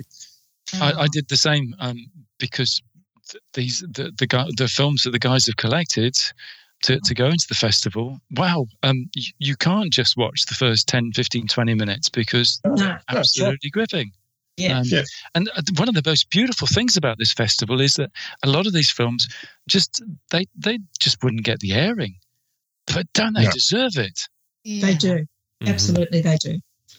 Thank Yeah. you to you both, to Sam in in the past, and to Brian and Shirley for being judges this time because we really appreciate that. And I I love having a you know a wide variety of films, but a wide variety of background of judges too. So thanks for being part of that. I really appreciate it. It was a Absolute pleasure. Yeah. Mm. What's the website? Yeah. Uh, revsisters.com and tickets are free for the first weekend as always. Uh, we just want people to have something to do and, and it's just something fun for the moto community. You can watch them worldwide online uh, for the first weekend. So yeah. How does that work? Is that um, on demand or, or that you want, uh, they sort of broadcast and schedule? Nope, it's on demand. So we queue up a playlist. We send out an email. If you register for a ticket, we send out an email with a playlist, um, a link to a playlist, and you can, you know, hop around, watch them out of order. You can, you know, stop and go back and replay or whatever. But as Shirley mentioned, there's 29 films in this this particular festival. It's almost 16 hours of watching. So it's it's a lot of footage, but yeah, a lot of fun. And these are screened in advance. Like when you when you get them in, you guys screen. You don't just accept everyone. No, I had um, I did the selections this year, and I did select almost almost every novice filmmaker because this this particular festival we wanted to really you know support people that are just new at making films and so i wanted to give them kind of a platform for that but the professional or experienced filmmakers we choose and i think i had 92 submissions so i watched 92 films wow. wow. yeah but michelle the novice filmmakers the one thing we found is um, how clever they are Yes. I, I know these days of having a drone makes um, filmmaking for the amateur a, a, lot easier, but still, they are really clever, insightful people. These uh, these novice filmmakers. Some of them you just think, no, this can't possibly be uh, yeah. someone who's only made one or two films. And some of them were like an hour and a half features, and they were really yeah. well put together, yeah. well oh, edited. Wow the, the yeah. reason I asked about it, are they screened? Because I think that's really neat. Because I mean, you can you can sit down and watch films and not be impressed with them, but if you're looking at a selection, like you said, a playlist that you've already screened, then you know you, that what you're watching is going to be all good stuff, right? So I like that. That's that's pretty neat for people. So revsisters.com. Yeah. Well done, Shirley. Um, yes, Brian, thank you. What do you have? Sorry, Michelle. no, no, no. Are you kidding? Thank you. Um, I, am just plugging our little wall to wall ride. As we said, it's been cancelled, the large ride going to Canberra in Australia. So um, that's off. But people are still registering. And I, a shout out to everyone who has registered because their money goes towards uh, supporting the legacy, which is just fantastic and um, get online and and uh, buy a raffle ticket for the um, for the uh, brand new MT09 Yamaha that Yamaha have donated to us, which is just unbelievable. But um, if COVID allows us to do so, we're going to run a, uh, a small ride uh, in Victoria, and uh, I think Queensland are running one. Northern Territory are running one, WA are running one, and South Australia and Tasmania. So uh, there are small rides to be done. Um, I've, I'm going to go and do a scout ride to try and find a nice route through we'll have a little wreath laying uh, ceremony at the monument to the um, police that were killed by Ned Kelly and his gang uh, at Mansfield, and we'll finish up there. So that's on September the 18th, and you just get on to wall2wallride.com and uh, you can register if you haven't registered already. If you are registered, you'll have got an email from us asking for expressions of interest to who, who would be involved in this uh, shorter ride. Um, so uh, just let us know so we can account for the numbers and keep within the COVID restrictions that we're living under at the moment. So that's neat. So unless because the whole ride is canceled, you're you're all doing in your own little section, your own little pen, so to speak, where you can't go out of. Well, well, we, yeah, that's what we're trying to, um, yeah. and we're we're doing all the planning. But uh, these things can change at a day's notice sure. if there's outbreaks, yeah. and we've just got to be prepared for that. Very cool. That's great. That link uh, will also be in the show notes. Thank you, Brian. Michelle, what do you have for plugs? Well, I I guess in the spirit of paying it forward because Shirley did for me and I didn't even realize this was the theme of today's plugs, but I'm continuing that because I was thinking the other day of how badly I wish I were going to be able to go to Horizons Unlimited Can West. Um, a few years ago, I presented, gosh, it's probably been six years maybe already since I presented it in a cusp. And I just want to say uh, kudos to Grant and Susan for all of the work that they do. And it is such a fantastic um, event and production that I'm still missing it and still wishing I could be there. So, anybody that has the opportunity, by all means, if you can't make it to uh, Can West, get to any Horizons Unlimited event that you can get to. Um, and I'll tee that up and hand it over to Grant if he wants to give details. Grant's got nothing. Not anymore, I haven't. Sorry, Grant. I didn't well, mean to do that. You, Michelle. That's okay. Um, I very much appreciate that. And you are welcome anytime. We'd love to have you. Well, thank you. I think uh, I think that goes for just about anybody. You know, if you're interested in motorcycle travel, you're thinking about going somewhere, listen to ARR Raw and then come to a Horizons Unlimited Travelers meeting, and you're going to meet a lot of people who are interested in travel, have done all kinds of travel. Um, there's so much to learn, so many friends to make. And the number of people that have said to me, I've made some wonderful lifelong friends there, or the best thing about the event was sitting around with people who've been there after, after in the evening around the campfire. That was the best part of the event. You know, that's there's so many comments like that. It's um, it's really hard to explain because it's quite different from a motorcycle rally or a typical rally. Um, we don't use the word rally for a reason. It's a meeting of like minds, people coming together to talk about, to learn about, and to get inspired by other people's travels and tales. So it's quite a different thing. And um, we don't sell day tickets. People ask, why don't you sell day tickets? Well, because if you only come for the day or a few hours, you won't get it. Don't bother coming. There's no point.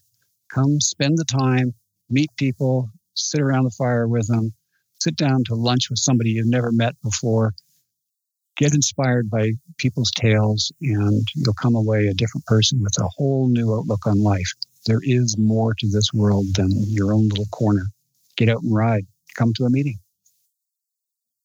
I used to help run the um, the UK um, Horizons Unlimited, and, and well done too. Get, thank you very much. Um, we used to get a lot of people who used to make uh, a lot of very negative comments about the fact that they couldn't have day tickets, and those that just in the end said, "Yeah, okay, all right, I'll come for the whole thing." The number of comments that people were giving us. If you come in for just a day, then you're you're not learning anything. You're just seeing a bit and leaving. Whereas if you're there and you're ending up with the story swapping around the fire and the um, the, the beers out uh, of a night time and all of the rest of it, it's it's it's travel family, and that is one of the best atmospheres in the world. It's absolutely brilliant, but you've got to be there for the full event. Pretty amazing that something so unique is uh, is motorcycling. I think that's very cool. You know that uh, that you, that Grant and Susan has have made this thing. But well, I guess that wraps things up for it. We've uh, had a lot no, of fun here. No, it doesn't. Jim. It, well, no, it doesn't. Jim. What Sam, I, Sam gives a plug. Did, did Sam not give a plug? I'm sure Sam gave a not plug. Yet. Just because I'm talking so much, Jim, come on. I'm sure I heard you talk. I, I, usually zone out when you talk. Sorry, Sam. I, I don't listen to what you say most. I'm sorry, Sam. That's perfectly all right. It's just because I'm about to be selfish and talk about me. Oh, well, I didn't know that. So go ahead and be selfish. Let's hear it. Actually, there is a bit of pay forward going on here as well. But I've got some um, some news about my books um, that I would really like to share, if I may. I'm a bit old school. So my books first came out in printed format, and then they came out as Kindles, and then we recorded them, so they're out as audio books. But I've resisted for a really long time having them out as print on demand, basically because they were selling quite nicely from the various outlets, with um, you know with them being printed in, in Europe and um, then being shipped out. But actually, with COVID and all of the rest of it, things have been um, somewhat limited, and I've eventually bitten the bullet. Um, and I've bitten the bullet with um, far flung countries in mind, such as Australia, far flung from me, of course. Um, but um, the books are now available as um, print on demand from Amazon. So, well, three of them are Under Asian Skies, Distant Suns, and Tortillas to Totems are. We've had a bit of a glitch with um, Into Africa, but that's um, maybe even by the time the show goes live, that will be sorted out. But the paying it forward bit um, goes to Mike Fitterling from Road Dog Publications because um, he's been absolutely fantastic at um, making this happen. And those of you who don't know Mike um, won't perhaps have heard that um, he recovered uh, from a written off bike and broken bones after a deer strike on the Blue Ridge Parkway in Virginia. Um, and just a few weeks after his recovery, he was diagnosed with a detached retina. Uh, if you believe in prayer, please make one for his speedy and full recovery because, yeah, um, everything that Mike does in life involves using his eyes, um, editing of magazine, editing of books, all of the help that he gives um, so many people like myself around the world. Um, yeah, um, he's going to be absolutely stuffed if he doesn't get full vision back. So, um, regardless of that, um, the next couple of months are going to be very hard for him. He's a man of action, and so being um, laid up and not able to be bouncing around in his usual style. So, if you don't believe in prayer, then just um, wing a thought to him, if you would, please. So, anyway, thanks very much, Mike, for helping my books to now be available as print on demand with Amazon around the world. Much appreciated. And if anybody wants the colour photocopies, because they are out in black and white photos, then the Book Depository does free worldwide delivery, or you can nab signed copies direct from me at sam-manicom.com and um, be happy to send them out for you with stickers and so on. An interesting note. Uh, I just talked to Mike a couple of days ago, and while he's uh, in his downtime now because he can't do anything, as you mentioned, because this detached retina he's had an operation on, he's listening to Raw. I guess he's going back oh, through all, all, the old episodes. So he's listening to Adventure Rider Radio and Raw. So um, yeah, he'll be. Uh, I'm sure he'll be here, pleased to to find the new episode out um, while he's sitting there dreaming of riding. He's still ordering stuff for his bike, though. I know that. Um, that's sitting in the shop for him, waiting. No, good stuff. So yes. Well, um, I didn't leave anybody out now. I know for sure. And sorry, Sam, for almost cutting you off from there. But um, that's all right. I, I guess I don't mind. I guess that's it. Um, uh, wait, you know, wait, wait, wait. I, I wanted to ask you about the, the print on demand thing. That was the other thing that popped into my head. Was what what does that do for you? What, what why the print on demand? Well, it just makes the books that much more accessible because somebody can go to Amazon and where if, if you're in the UK, for example, you can go to Amazon and you get free delivery and that's that. Um, if you're in the United States, for example, then you can have quite a lengthy wait for Amazon to get them through to the United States, and quite often you've got a fairly hefty postage to pay on it on top. But with this, um, they're print on demand, so you can have them within a couple of days, and it's just local postage. So uh, it works ah. out to be a, a very good deal for anybody who's having a look at them. And we, right. we do the same thing, Sam. If you buy our mm. books in the Northern Hemisphere through Amazon and Barnes and Noble and all those online sites, they're print on demand. So they do have black and white photos. Um, and that's just a, I think, a cost and a time thing that it's just impossible to do them with colour photos um, in such a turnaround. But if you want the colour photos um, and colour maps, um, the real books, should we call them? The other books, uh, we've got them through our website, but it's the same.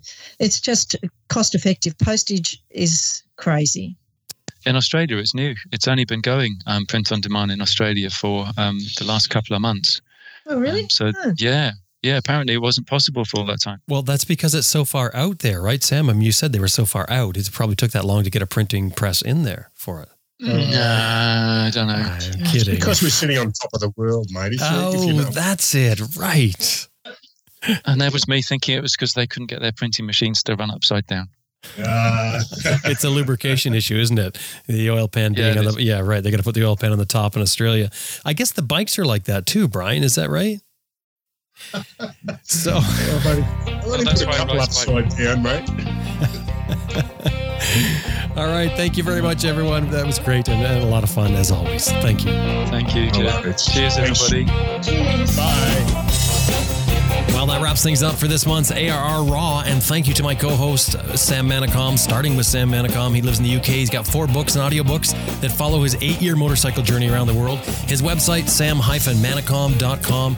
Shirley Hardy Rix and Brian Rix are from Australia. They also publish their own books on motorcycle travel. You can buy them wherever you get ebooks at their website, aussiesoverland.com.au. Michelle Lamphere is a moto traveler that also has a couple of great moto travel books The Butterfly Route and Tips for Traveling Overland in Latin America. Both of those titles available on Amazon. As well, she has a motel for us motorcyclists and anyone else called the Chalet Motel. You can find out more about that at chaletmotelcuster.com. And of course, Grant Johnson is from Horizons Unlimited, which is the hub, literally, for our adventure motorcycling community. Horizons Unlimited has tons of up to date travel information as well as a huge forum of dedicated travelers that connect you with other travelers. They also put on the hub meets around the world. You can see a worldwide list of hub meets at their website, horizonsunlimited.com.